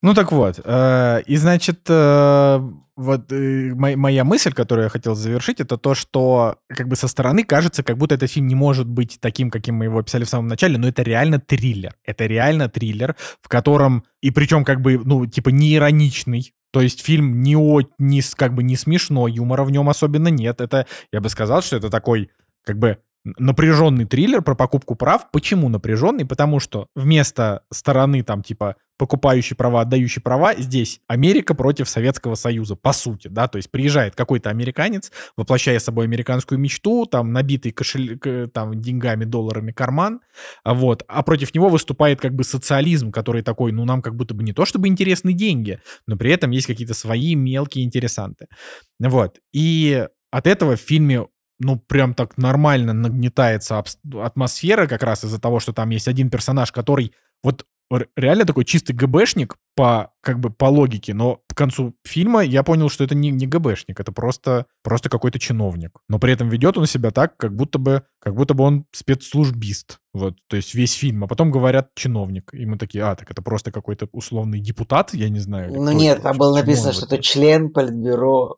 Центрального комитета. Да, член политбюро, это высо... да, ну, да, это, это высокий чиновник не, не из КГБ, хотя вот явно вот эта вот, вот девушка, которая, не, не будем говорить какая, вот девушка, она явно из КГБ, и вот человек, который использовался, чтобы бить всем морды, он тоже явно из КГБ. Ну, в общем, видно, этот человек, вот он обладал всем силовым ресурсом, чтобы управлять этими людьми но сам не являясь при этом да. КГБ. Но, с другой стороны, ну, просто американцы так написали сценарий, как бы не вдаваясь прям вот в такие прям четкие подробности. Как бы, вот. Ну да. Ну, короче, вот, вот получается, что фильм, он очень захватывающий, местами прям даже, ух, типа, прям там экшен, погони, вообще, как бы, хотя, казалось бы, тематика вообще там не, не про то. А, вот, и Софья Лебедева, например, которая там играет, я ее видел до этого в «Последнем министре», милая девочка, рад за то, что она сыграла, в общем-то, в, как бы, в зарубежном проекте, но, типа, не то, чтобы она себя как-то сильно проявила. Никита Ефремов очень хороший здесь. А, он замечательно говорит по-английски. вот. Э, с таким прикольным советским акцентом. А, я еще тоже весь фильм такой думаю, блин, а почему, откуда он вообще так хорошо знает английский язык? Потом, значит, э, там выясняется, что его жена преподаватель английского. Я думаю, ну, прикольно, прикольно. Вот. Зло здесь, конечно, действительно такое прям злобное зло. То есть э, ты прям вот Блин, мне прям, мне прям, мне так понравилось, как, как, как, мне так понравилось, как вот исполнила, как была исполнена роль вот главного злодея, просто отлично, как бы, вот я... А которого есть? Тут на самом деле злодеев-то три, по сути. Нет, ну, главного злодея, как бы, вот чиновника, так как раз таки из ЦК, вот Который прям... Грабуза как, вот этот. Да, именно как он хорошо сыграл, прям вот прям натуралистично так, вот он прям вот он прям не совсем злой, больше шкурный кит, у него интересы, прям вот, как, блин, вот мне очень, очень, очень хорошо сыграно, прям супер. Мне не, мне не понравился, честно говоря, Никита Ефремов, он какой-то просто с унылым лицом весь фильм ходил, что вполне можно понять, учитывая его судьбу. Мне даже больше понравился вот глава этого Элорга, как-то вот прикольный персонаж. У него, у него просто было столько да, таких хороших. Да, у, него, у него было столько таких всяких фраз, он такой, типа, все, мы здесь закончили. Как бы, и вот очень много в этом фильме моментов, когда ему говорят, вы продадите нам права. И он такой уходит из кабинета. Он, ему говорят, мы договорились, он такой, об этом мы скажем завтра. И просто, то есть там даже сам герой Терна Эджертона говорит такой, вы, конечно, умеете интригу держать. Вы, типа, you are masters of cliffhanger, или как-то он так сказал. Типа, вот этот персонаж, он и написан очень здорово. И очень вот прям диалоги его очень круто сделаны. Поэтому мне прям, мне тоже, мне понравился фильм прям вот во, во многих аспектах. И как бы вот Именно то, как вот вы, вот сама история получения прав. Как же это интересно. Очень понравилось то, что реально типа четыре интересанта, вот эти британцы из компании Mirrorsoft, Хэнк Роджерс из компании Bulletproof Software, Значит, ну, это вот компания людей, тусовка людей из Nintendo, которых какими-то слишком хорошими показаны, что они такие чуть ли не какие-то просто рыцари, такие, ой, давайте мы поможем Хэнку получить, отобрать права у злых британцев из Mirrorsoft. Это тоже как-то мне показалось, что какие-то они слишком добренькие тут. Учитывая то, как, как Николай Солнышко рассказывает, постоянно какие Nintendo, ну, типа, в бизнесе акулы и злодеи, как-то даже не верится, что там такие добрячки сидят самаритяне. Действительно, Сам... дес- действительно не верится, да. Ну вот. Но Mirrorsoft, да. видимо, в тот момент были еще хуже. Да, просто эти просто в этом фильме вообще злодеями британцы показаны, типа, из, из компании Mirrorsoft. То есть, вот показаны советские люди, типа, эти злобные чиновники. Мы такие, да, мы мы, мы представляем, вы злобные, но просто мудаками, как бы, как бы свиньями, как бы обманщиками, э, э, гордыми, заносчивыми, как бы просто мерзавцами в этом фильме объективно показаны вот британцы. Это, это очень смешно, типа что, потому что вот американцы, они комплементарно показали, типа, русских людей, вот такие, вот, значит, ну, вот есть как бы какие-то плохие чиновники, которые вот там э, делают злодейство, но вот есть вот как бы, есть люди вот с совестью, там, тот же Алексей Пожитнов, тот же глава этого Элорга, вот тоже как бы, ну, хороший мужик прям вот показано, а британцы вот они конченые, это, это очень смешно, как бы вот это, в, в, в этом смысле мне фильм меня очень повеселил этот фильм.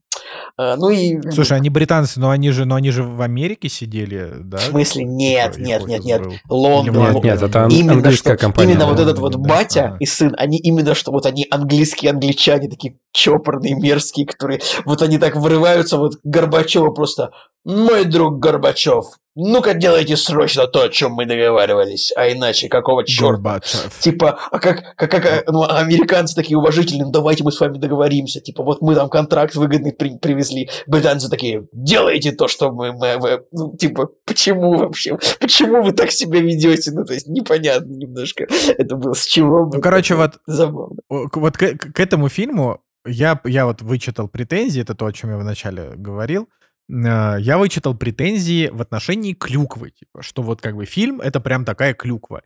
Но мне показалось клюквенным, ну это же не то, что клюквенным, а каким-то даже скорее дурацкими. Только два момента. Один реально как клюква, когда они показали подвал КГБ, он выглядел как в какой-то видеоигре про злых КГБшников. Ну, а то какой, есть, там реально, типа, какой подвал, напомни. стены. Ну вот, когда где они там показывали сидят, места, прос, где, где сидят, типа? где, не, да, да, где они сидят да, и прослушивают, да, да. да. Это выглядело прям вот, вот тоже как в играх. Вот это, это конечно, удивительно за, забавно было. Но я не знаю, я предполагаю себе это скорее какими, какими-то серыми скучными кабинетами, чем такими а как в НАТО, э, не в НАТО, простите, в НАСА, вот этими э, огромными комнатами, где сидят вот эти люди все там на телефонах. Я, опять же, я не знаю, к, к сожалению, матчасть в этом плане, но выглядит это прям карикатурно. Вот. И, конечно, вот это непонятный момент, что они показывают Москву с разных сторон, это очевидно, там на зеленом фоне все снято, э, значит, э, показывают показывают довольно-таки достоверно какими-то местами, но при этом там есть какая-то странная сцена, где там какой-то мужик сыт на стену, там какие-то люди ну, шатаются. Это, Николай, это было показано, про, это, это было просто показано, что типа вот главный герой жил в нормальном месте, а потом типа оступился, ну, с точки зрения э, режима, и его типа переселили типа в, в очень плохой район, где живут вот неблагополучные люди, которые ссут на улицах. Ну, э, с точки зрения сюжета, мне кажется, это вполне обосновано. Вот. Мне непонятно Нет, ну, немножко наверное, показался... Да. Э, вот я, я не знаю, может быть, я ошибаюсь, но мне кажется, вот если у них там был парад в честь 70-летия Октябрьской революции, я не знаю, ездят ли танки? Ну, мне, мне почему-то казалось, что военные парады в СССР могли проводиться только в честь победы в Великой Отечественной войне, а не в честь Великой Октябрьской революции. Мне кажется, может быть, это... Может, я ошибаюсь, может быть, это ошибка создателей фильма. Но мне не показалось. Ну, показаны зловещие подвалы КГБ. Ну, почему бы и нет? Ну, блин, типа, э, я думаю, что можно не, по- я вот что и дело. Как, как выглядели подвалы КГБ, наверное, так и выглядели, может быть. Так поэтому я и говорю, что мне это не показалось чем-то чрезмерным или чем-то особенно плохим, то есть мне, мне все зашло. Но, как бы, э, тут скорее вопрос про то, что, ну, типа, заш, зашло, не зашло, но людям, многим, это не понравилось. Поэтому, поэтому здесь здесь как бы могу, могу как бы не то что понять, ну то есть я осознаю, как бы за что людям это могло не зайти, но я этого не понимаю, потому что я считаю, что здесь все классно. Вот. Но так как у фильма не супер высокие рейтинги, типа 7,1, это значит, что э, нет какого-то всеобщего восторга, как бы просто, ну, типа, нормальное кино. Это значит, что большинство людей, они скорее к фильму так нейтрально отнеслись. И вот Женя фильма поставил 7, то есть он не, не сильно с него кайфанул. Вот пусть он нам хоть расскажет, почему. Я, на самом деле, получил удовольствие от просмотра фильма, но давайте будем честны, я историю Тетриса до появления этого фильма в инфополе не особо как бы и знал. Да и вообще как бы сам Тетрис меня в детстве не очень увлекал, потому что я каждый раз бесился от этих фигурок, которые с течением времени начинают падать быстрее, у тебя просто не хватает уже какой-то реакции, и ты в любом случае проиграл. То есть ты не можешь выиграть в этой игре априори. Да, появился фильм э, в инфополе, и я такой, так, ну, хорошо, вот э, у меня на знакомом YouTube-канале вышел ролик про историю Тетриса, я думаю, ну, давайте-ка я посмотрю. И то есть перед просмотром фильма я, наверное, можно сказать, что посмотрел, ну, более-менее э, реалистичную картину, как э, вся эта история протекала, да, ну и потом еще открыл Википедию, и на Википедии, ну, уж совсем уже очень много текста, как бы описывается более правдоподобно все, что там происходило. А фильм — это такая концентрированная, вот прям максимально концентрированная выжимка из всех действий, которые там происходили. То есть, да, можно сказать, что в подавляющем большинстве того, что показано, это, ну, правда, да, и просто единственное, что какие-то временные промежутки они ужали, там, условно говоря, с трех дней до одного, да, там, с месяца до одного дня, с года там до какого-нибудь одного месяца. Ну, короче, вот все прям максимально упаковали вот в эти полтора часа, которые идет фильм. Поэтому создается ощущение, что вот здесь немножко они приврали, здесь немножко они изменили изменили, здесь чуть-чуть подукрасили. И получается, что основная история вот этих прав, как несколько, значит, заинтересованных лиц охотились за всем этим. То есть, как бы, как придуманная история прикольно, как оригинальная, там, конечно, все было абсолютно по-другому. Ну, просто, да, зайдите на Википедию и почитайте, как кто продавал эти права и как все это проходило. Ну вот с точки зрения фильма, да, они классно как-то, да, закрутили вот этот сюжет, когда вот в один и тот же день все эти люди оказываются в кабинете в Москве, и со всеми ними происходят э, переговоры, но они не знают, что в другом кабинете кто-то другой сидит, ну, короче, бла-бла-бла, вот а здесь мы сюжетно немножко все это э, нагнали. Мне не очень понравилось, э, я соглашусь с Николаем Цигулилевым, мне не очень понравился Ефремов, который вот сыграл создателя Тетриса. Ну, то есть, если вы откроете какие-то фотографии этого человека, Алексея Пажетного, Пажитного. то увидите... Пажетного, я проверил на Пажетнов? Википедии у него. Да, Пажетнов. Интересно. Интересно. То, значит, э, он везде улыбается, и у него какая-то другая харизма. Может быть, они чуть-чуть как-то визуально похожи, но вот что, э, у меня сложилось все, впечатление, все, что он все-таки другого все, человека. Все улыбающиеся фотографии просто были сняты, когда он уже уехал э, в Сан-Франциско жить на, на, на, на ПМЖ. А фотографий из СССР с ним просто нет. Ну, в общем. Я тоже подумал об этом, но мне кажется, что так или иначе он все равно таким человеком, наверное, был в оригинальной истории. Да и вообще в оригинальной истории не было таких, э, судя по тому, что я прочитал и судя потому что я увидел, не было таких э, злоприключений, где Значит, директора Элорга просто какой-то КГБшник избивает его в кабинете. Из аэропорта КГБшник попадает сразу в какую-то прослушиваемую вот эту комнату, и ты такой, чё? Серьезно? Ну, короче, как-то вот э, придали красок э, вот э, всему тому, что ассоциируется с Москвой, злые КГБшники, значит, вот это вот э, синий оттенок, чтобы сразу на фоне Калифорнии или всего другого, вот у нас здесь вот прям так все грустно, мерзко и так далее. Нет, понятно, что основываясь на истории, где тебя прослушивают, где там за тобой следят и так далее, да, окей, но здесь ну прям, ну совсем как-то вот прям все концентрировано наверное, сюда добавили. Жек, Жек, а, а, а, мне, а мне показалось, что ну КГБшники в этом фильме не такие уж и злые были. Ну, то есть, э, директора Элорга просто пару раз ударили. Э, типа, героя Ефремова, ну, просто переселили в квартиру похуже. Типа, потому, ну, ну, просто, да, просто, да, да, просто да, зная да, да, о том, такое. что ну, могло бы быть, ну, то есть, они такие, ну, чуть-чуть наказание такое легкое. Поэтому, как бы, мне... Слушай, ну, я имею в виду, что вот э, с точки зрения истории, да, все так концентрировано. А так вот, если реально в деталях разбирать, то эти КГБшники, они такие, ну вот, попугали детей э, психологически, там еще что-то, да, ну как бы вот э, физическая расправа, она реально один раз была. Ну просто но, опять же, мое личное мнение, мне как-то сложно представить, что вот директора крупнейшей фирмы, которая, ну, не фирмы, а в смысле госучреждения, которая одна из немногих продает права и продает а, какие-то интеллектуальные штуки за границу, тут приходит чувак его избивать. Ну, Жек, по почитай там, не знаю, я не буду говорить, почитай там историю э, Сергея Павловича Королева. Вот например, ну как бы...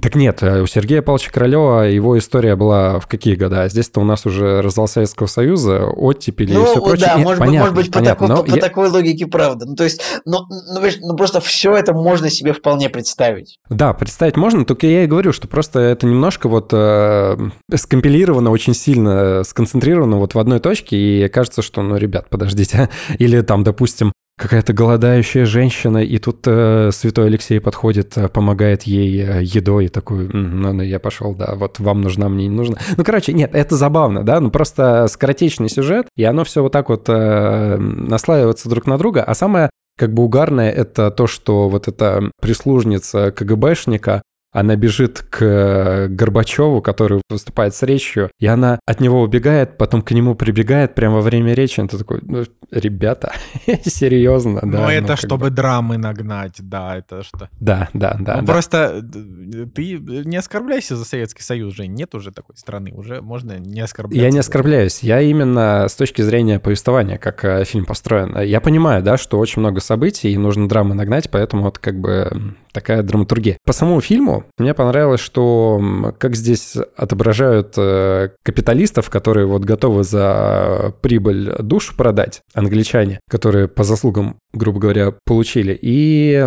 как э, две добрые души, назовем так, э, создатели игры, вот Хэнк Роджерс, который говорит, да я же здесь не злодей, я наоборот хочу вам помочь, да? Как они на самом деле вот э, сплелись вот в этой одной истории и э, получили в итоге по заслугам, э, то есть один получил деньги и спас свой дом, другой перебрался в Америку и смог спокойно там работать э, и не переживать за свою семью. Ну, короче, прикольно, вот как-то вот у них классный дуэт получился. Но мне, конечно, больше всего понравилась часть, где в стенах, э, в кабинетах Элорга, значит, вот этот э, директор, он э, ходил и продавал всем права, пытался вот этими взаимосвязями поиграть. Посмотрите реальная история создания Тетриса. Не знаю, насколько она прям супер реальная, но на YouTube есть ролик, и там, конечно, тоже вот интересно э, подобранная информация, и тоже интересно следить за, за всем этим. Я еще раз подчеркну, мне больше всего понравилась игра Терна Эджертона. У него очень классный персонаж получился, который влюбляет в себя, а, несмотря да, на... Забавно, что это, это второй проект на Apple TV+, в котором играет Терн Эджертон, и он играет,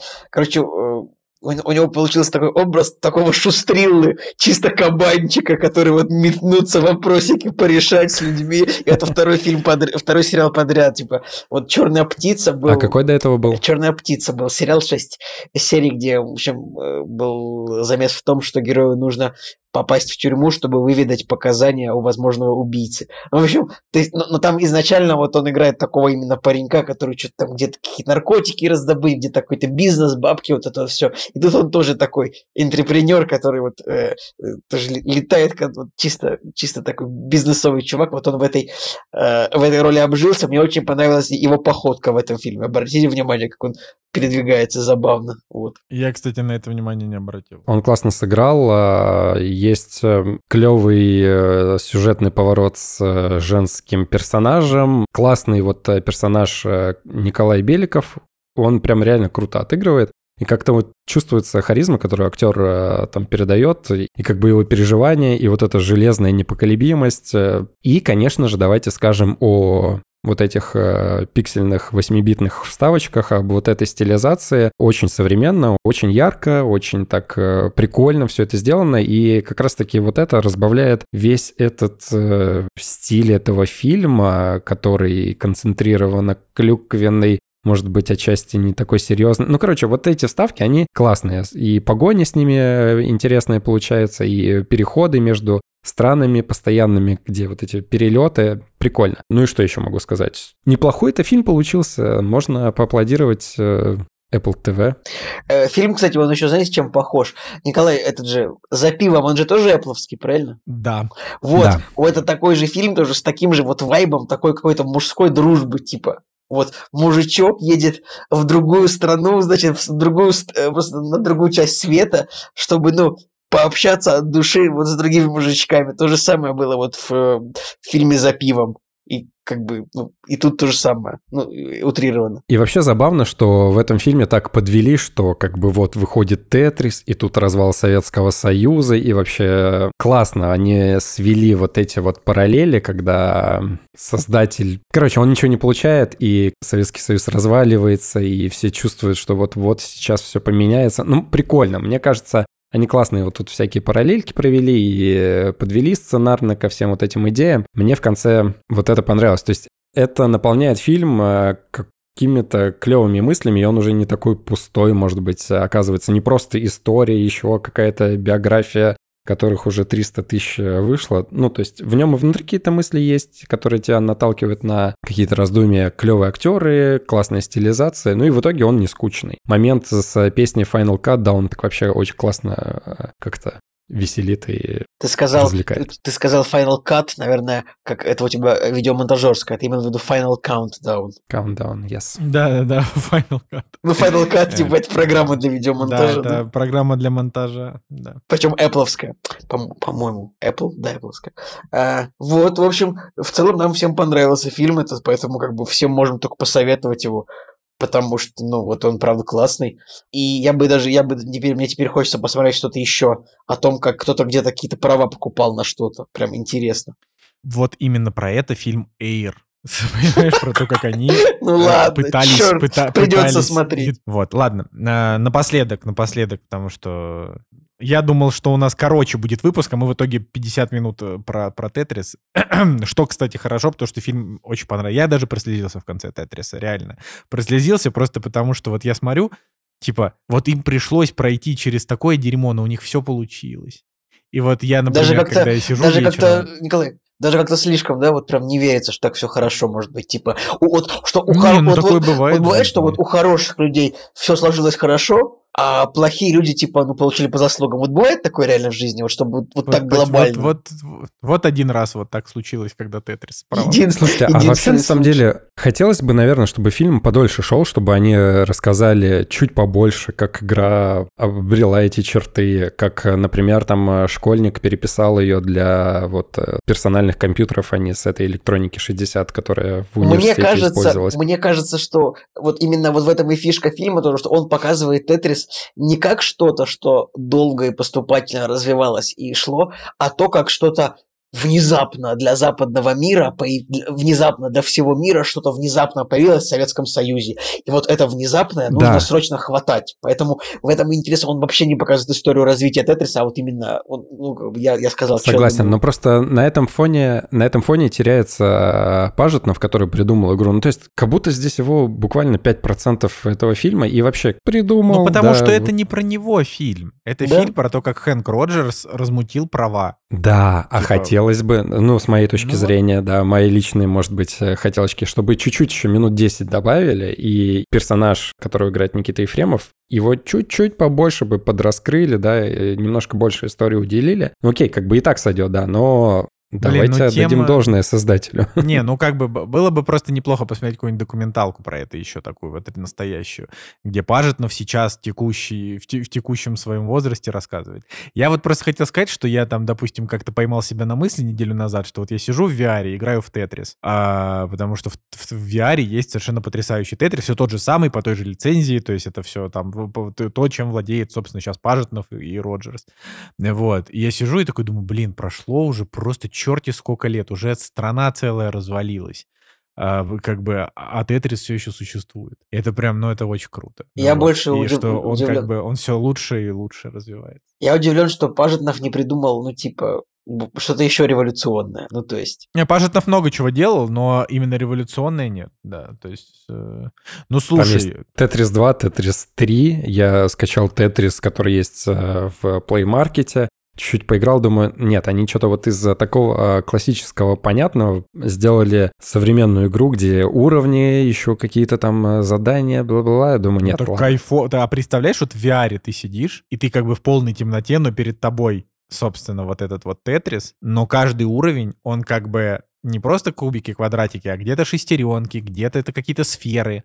А, и ты, значит, это все собираешь, но каждый, каждое изменение того, как выглядит фигура, оно сопровождается каким-то зву- звуком, и на фоне играет трек, и ты как бы меняя а, положение фигуры, ты как бы добавляешь мелодии к этому треку. Я про, я не могу, я Окей. могу так часами сидеть. В VR может быть круто, но в итоге э, Надя скачала обычный классический Brick Game, который у нас вот эти вот э, бюджетные, не Nintendo э, бои вот эти вот, а где у нас за 100 рублей продавались эти приставки, вот, и она скачала такую же стилизацию, и мы, точнее, Надя сидит как бы и играет, а я такой смотрю, думаю, ну, прикольно. Ну, то есть после фильма мы немножко окунулись в детство, хотя я как не любил Тетрис, так, в принципе, его не очень люблю, но чуть-чуть я поиграл, то есть я прошел там до какого-то седьмого левела, такой, ну, ну хорошо. Блин, теперь я жду, я, я теперь, теперь. жду мощнейшую, вы- невыдуманную реальную историю о том, э, как о том, как американцы покупали права на игру Snake 2 у финнов. Мне кажется, тоже должно быть очень тоже за- захватывающе должно быть. Ну, это прикол. Нет, наверное, никакой истории, но типа вот. Про Angry Birds я бы посмотрел документалку. Не тот Angry Birds, который вот экранизация. Ладно. Вот. Смешно. Да, ну, короче, короче, давайте, да, Пажетнов еще сделал игру Велтрис. Э, Это, но это типа Тетрис с видом сверху, но он особенного... А я думал, Вейлтрис, типа, это с видом, э, там кит, типа Вейл. То есть там, типа, Брэндон Фрейзер э, при- падает сверху, и, и на него еще один Брэндон Фрейзер. При этом сделал он Пажетнов ее в 88 году, как бы все еще, когда жил в Советском Союзе. То есть что-то он... То есть он приехал в Сан-Франциско и не сделал ничего полезного, наверное, сидел там, употреблял легкие наркотики, и на, на серфе катался, и все, пожинал просто плоды. Не-не-не, ну они просто, они делали, они, они делали всякие... э, Он, он делал всякие уровни для игр, А, не, у него, у него есть еще несколько работ, просто не было таких уже культовых, конечно. Но в целом у него были даже вот он на iOS э, придумал Просто, Николай, Марбле в 2013 году. Вот ты ведь согласишься, что обычно не бывает такого, что у какого-то талантливого игрового дизайнера только одна игра талантливая, типа какой-нибудь условный создатель Last of Us. У него несколько отличных игр. Ну, или какой-нибудь Джон Кармак. Он тоже сделал 10 игр крутых. Ну, очень условно. Почему Пажетов не придумал больше ничего великолепного? Ладно, я просто решил докопаться до него. Нормальный мужик, бородатый. Разве может быть, разве могут быть какие-то претензии к нему? Ладно, все, давайте, давайте уже это финально. Вот мы когда долго разговариваем, мне на финальный монолог времени не остается, и приходится, приходится урезать, э, рассказывать за три минуты и как бы... И давай, соберись и нормально расскажи за 8 минут. Ну я, ну, я уже, вот, понимаешь, 8 минут. А если я, может, хочу 15? Ладно. Ну, поговорим 15, Хотел, никто, не тебя никто уже не не хочу, все, уже нет сил. Короче, очень... Это снова Apple TV. А, значит, э, сериал Apple TV, который называется «Терапия». Вот. И конечно, вероятность того, что я бы посмотрел сериал с таким названием, если бы я не знал, в чем суть э, и кто там играет, она примерно равна нулю, потому что мне очень это все не, не, не очень, мне лично, да, там отзывается тема э, терапии, хотя я на самом деле ходил к психологу в конце 21 года, было очень замечательно, потому что в конце 21 года у меня был личностный кризис, а я сходил к психологу, психолог мне прям вот буквально за два раза очень сильно помог, я прям вот прям взбодрился, прям все стало хорошо, и И наступил 22 год. и, и все. Вот, как бы, да. Но, ну, типа, ну, начало было хорошее. Да, да, вот. Э, но, но э, условно, в 2022 год я входил на таком эмоциональном подъеме. Вы бы знали. Я просто, я думал, что я горы сверну в 22 году. Ну вот. А, да, а теперь ищу работу. Короче, терапия — это сериал Apple TV, и интересен он тем, что он от создателей Теда Ласса и клиники. То есть это типа один из его а, со, один из его продюсеров и сценаристов. На, сценаристов, например, это Билл Лоуренс, который писал как ну вот типа такие прекрасные сериалы, как «Клиника», «Тед Ласса» и «Город хищниц», например. А еще «Крученый город». Я, кстати, все, все их смотрел. Да, получается, что я вот его лучшие сериалы я все смотрел. «Город хищниц» вообще обожаю, если не смотрели. Это, прям тупо топ. «Тед Ласса», понятно. Извини, просто, крученый, крученый город — это Спин-Сити, город поворотов? Спин-Сити, да. Мне казалось, что называется «Город поворотов» в нашем переводе, нет? С Майклом Джейм Фоксом. Нет, «Крученый город». Крученый С город. Майклом Джейм Фоксом, да. Хороший сериал, я, наверное, один его сезон смотрел. Но он, он, он реально он классный. Если вы любите Майкла Джея Фокса, и вам кажется, что он больше нигде толком не снимался, кроме а, кроме «Назад в будущее», вот «Крученый город», там с ним просто миллион сезонов, и как бы смешно, приятно, ми- милый сериал, он такой, ну, проходовенький, но 7,7, э, 7,3 нормально. Вот, короче, сериал «Терапия» по факту, для чего вообще он нужен э, глобально? Глобально он нужен, потому что Тед Ласс в этом году заканчивается, но нужны добрые сериалы. Вот. И это раз. И во-вторых, э, я буквально не знаю ни одного сериала, который делал, делал, ну, скажем так, писал Билл Лоуренс, давайте так. А хотя он здесь, конечно, был не один, я об этом еще скажу. Ну, ладно, я скажу сразу. Например, один из сценаристов, Брэд Голдстин, который играет в, в Тедди Ласса Рой Кента. Рой Кент! О, о, Рой Кент! Вот. А, и также один из сценаристов — это Джейсон Сигел, исполнитель uh-huh. главной роли. А, кто, кто, значит, на слух не воспринимает, кто такой Джейсон Сигел, это Маршал из «Как я встретил вашу маму». Вот. Значит, э, это вы уж точно смотрели, потому что если вы не смотрели, как вы, что, где ваша жизнь как проходила. Вот. Значит, поэтому, да, я могу сказать, что Билл Лоуренс и Ко, да, все, что они делают, это это просто хороший контент, ладно, большая часть большая часть таких сериалов. Это, это такой хороший, добрый контент, от которого, эм, от которого ты чувствуешь себя классно. Кстати, он и, и друзей тоже писал, в том числе. Ну, в общем, это просто культовый, культ, культовый сценарист. Вот. А, и терапия, вот ты его начинаешь смотреть, и ты с первой же серии, с первых, там, не знаю, пяти минут ты понимаешь, вот, да, это такой же сериал, как я. Вот все эти годы я смотрел последовательно и любил, и этот сериал я тоже также последовательно полюблю. То есть он ровно, абсолютно. Вот если вам нравится «Город хищниц», если вам нравится «Тед Ласс», если вам нравится клиника, если вам нравится, э, ну, можно там из, из других каких-нибудь посмотреть, если вам, в принципе, нравятся такие там трагикомедии, да, это обязательно надо смотреть. Про что? Значит, главный герой э, психотерапевт, э, который какое-то время назад, там год назад или когда, я, блин, я не помню, да, где-то, наверное, год. Главный а, герой это Харрисон Форд? Или, или Нет, Джейсон Главный герой — это Джейсон Стигл. Угу. Да, я уже говорю, Джейсон Стигл. Значит, он потерял жену, э, ну, типа, у него была, типа, там, красотка-жена, он ее очень сильно любил, у них, значит, уже взрослая дочь, которой 17 лет. А, и, и вот она погибла, э, значит, но она погибла вот когда-то там давно. И главный герой, он работает психотерапевтом, и вот как бы его коллеги, это Харрисон Форд и еще, значит, Джессика Уильямс. Джессика Уильямс — это очень симпатичная, значит, э, афроамериканка, которую вы можете помнить по мультфильму «Интергалактик», и по фильму э, «Фантастические твари. Тайны Дамблдора». Она там играла... Да, довольно, извини, вот. просто, довольно забавно ты сказал, можете помнить ее по мультфильму. Это, как вспоминается советский анекдот, а вы случайно в мультиках не снимались. Э, Все, пожалуйста, продолжай. Да, не, ну там же, он же практически... Да, да, да, да, да, понятно. Как бы, да, там же стилистика такая, да. Вот. Э, она реально очень-очень-очень милая, приятная. Э, значит, ну, помимо этого, здесь еще играет, например, Криста Миллер. Да, Криста Миллер вы можете помнить как жену доктора Кокса в клинике и одну из главных героинь в, в сериале «Город хищниц» тоже, если вы смотрели, абсолютно прекрасная актриса. Именно вот она прекрасна вот в этой роли э, такой немножко стервозной Это она жена женщины. Билла Лоуренса, да? Она, кстати, я не знаю, она жена Билла Лоуренса? Надо, надо, надо посмотреть. Да, это, по-моему, она.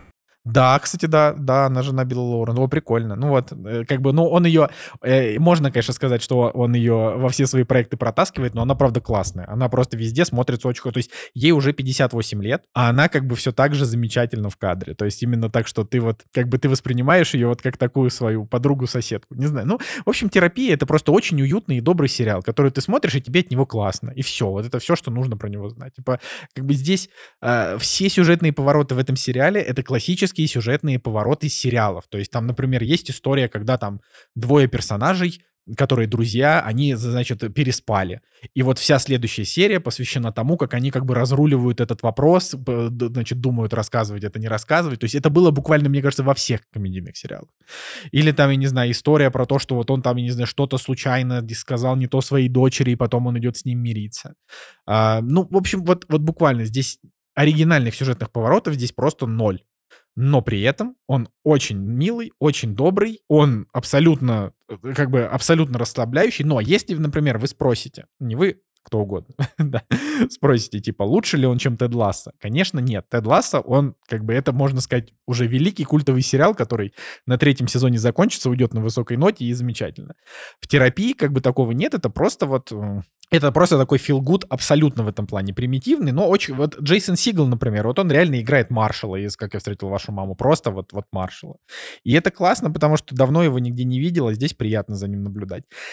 И вот с Харрисоном Фордом единственная беда, потому что у него здесь, ну, прикольная роль, прикольная. А, его тоже здесь много, то есть это он один как бы из, из основного каста. Это не просто какой-то там приглашенный гость, он буквально, типа, вот его, в 30% серии он есть.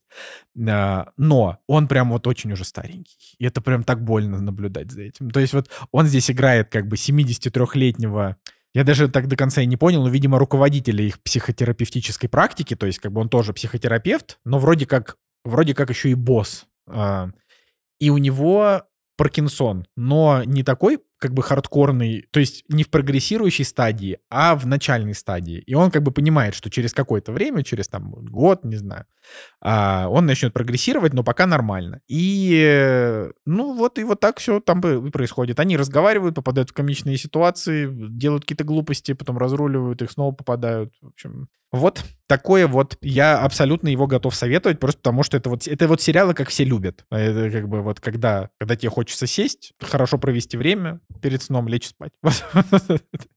Когда хочется сесть, хорошо провести время и послушать э, выпуск подкаста «Кактус». Который ну, завершается рассказом о хорошем сериале. Да, да.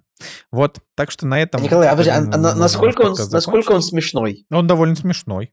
Да, там я прям даже в голос иногда смеюсь. Но он как бы, он не прям, ну он, он, вот он смешной вот на уровне всех вот этих вот клиники Теда Ласса, то, что, то есть там иногда бывает что-то такое, ну типа... А получается, что, что весь сезон а... уже вышел, целиком посмотрел все. Ага, Ага. Угу. Ну как там задел, задел, задел, на, задел, задел на продолжение там как?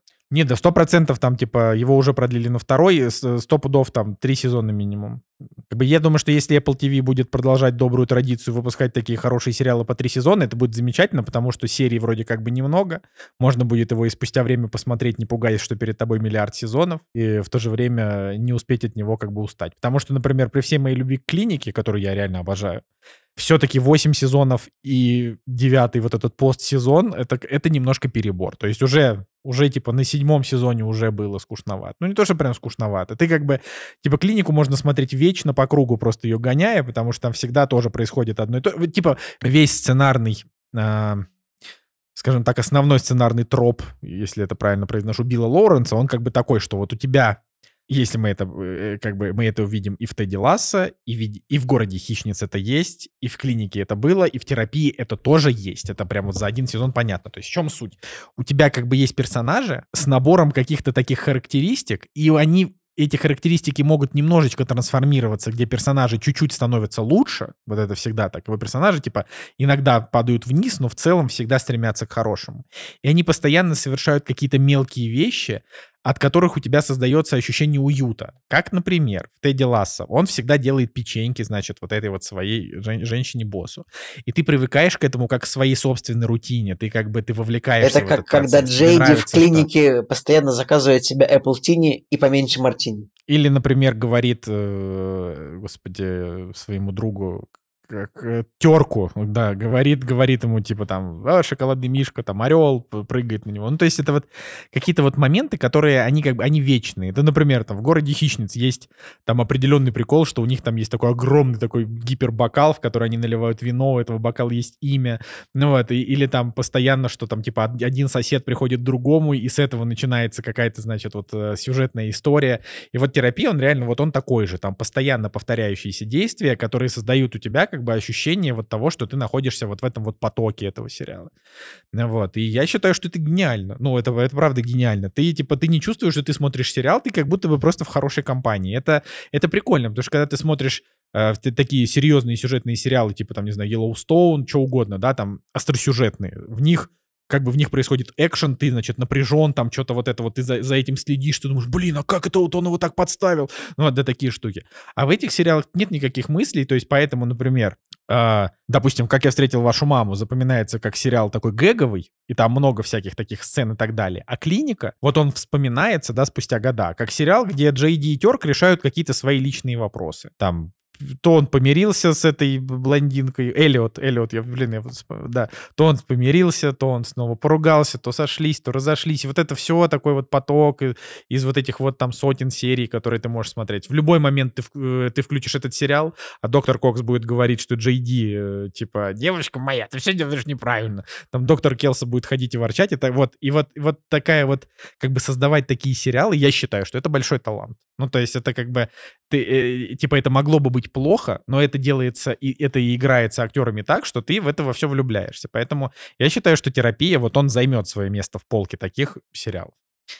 Вот такие дела. Ну, круто, круто. Да. Спасибо тебе. Мы как раз сейчас э, смотрим Тед Ласса, третий сезон, четвертая серия вот э, как раз-таки просмотрена, и хорошее настроение в будничный вечер. Спасибо Биллу Лоуренсу за клевые сериалы. Я да. надеюсь, что до терапии тоже доберусь когда-нибудь. Да, так говорю, это ничего не должно помешать. Просто 30-минутные серии Просто, просто смотри его и все, он тебе понравится. Вот, да. Кстати, вот, Apple, ладно, думаю, Apple, TV, Apple TV это да, один из немногих э, сервисов, которые все еще доступны для российских пользователей. Ну, то есть, э, которому обновляется новый контент с фильмами и сериалами, что тоже немаловажно. Единственное, что оплатить его сложно немножко. Ну, ну, то есть, как бы... Не вижу проблемы, честно. МТС... Не, ну ты же не можешь с карты его оплатить. Но, опять же, это, типа, тут я, тут я ничего не говорю. Просто, ну, это действительно работает, и появляются сериалы э, на... Типа, появляются русские субтитры и русская озвучка, за что, в общем-то, большое им спасибо. Вот, так что да, до сих пор даже 200 рублей в месяц он стоит, э, если, если захочется, как бы, если захочется каким-то образом его оплатить. Но мне, кстати, интересно, э, показывают ли его в России с ограничениями, ограничениями или нет, потому что, например, в терапии есть э, ЛГБТ-персонаж, поэтому тут я, э, как бы, я не знаю, Короче, мы его смотрели я, я, я, я, честно, я честно не верю, что э, люди в Apple будут сидеть и что-то пере, ну, перемонтировать какие-то сцены. Не знаю, мне кажется, без ограничений должно быть. Вот. Ну ладно. Ну, в общем, да. Короче, вот теперь-то точно мы можем, можем попрощаться да, да, сегодня. Да. А, спасибо, что слушали нас. Ставьте нам лайки, пишите нам комментарии. А, вот, собственно, был «Кактус подкаст» с вами. Меня зовут Николай Солнышко. Меня зовут Николай Цугулиев. И Евгений Москвин. Всем пока, до следующей недели.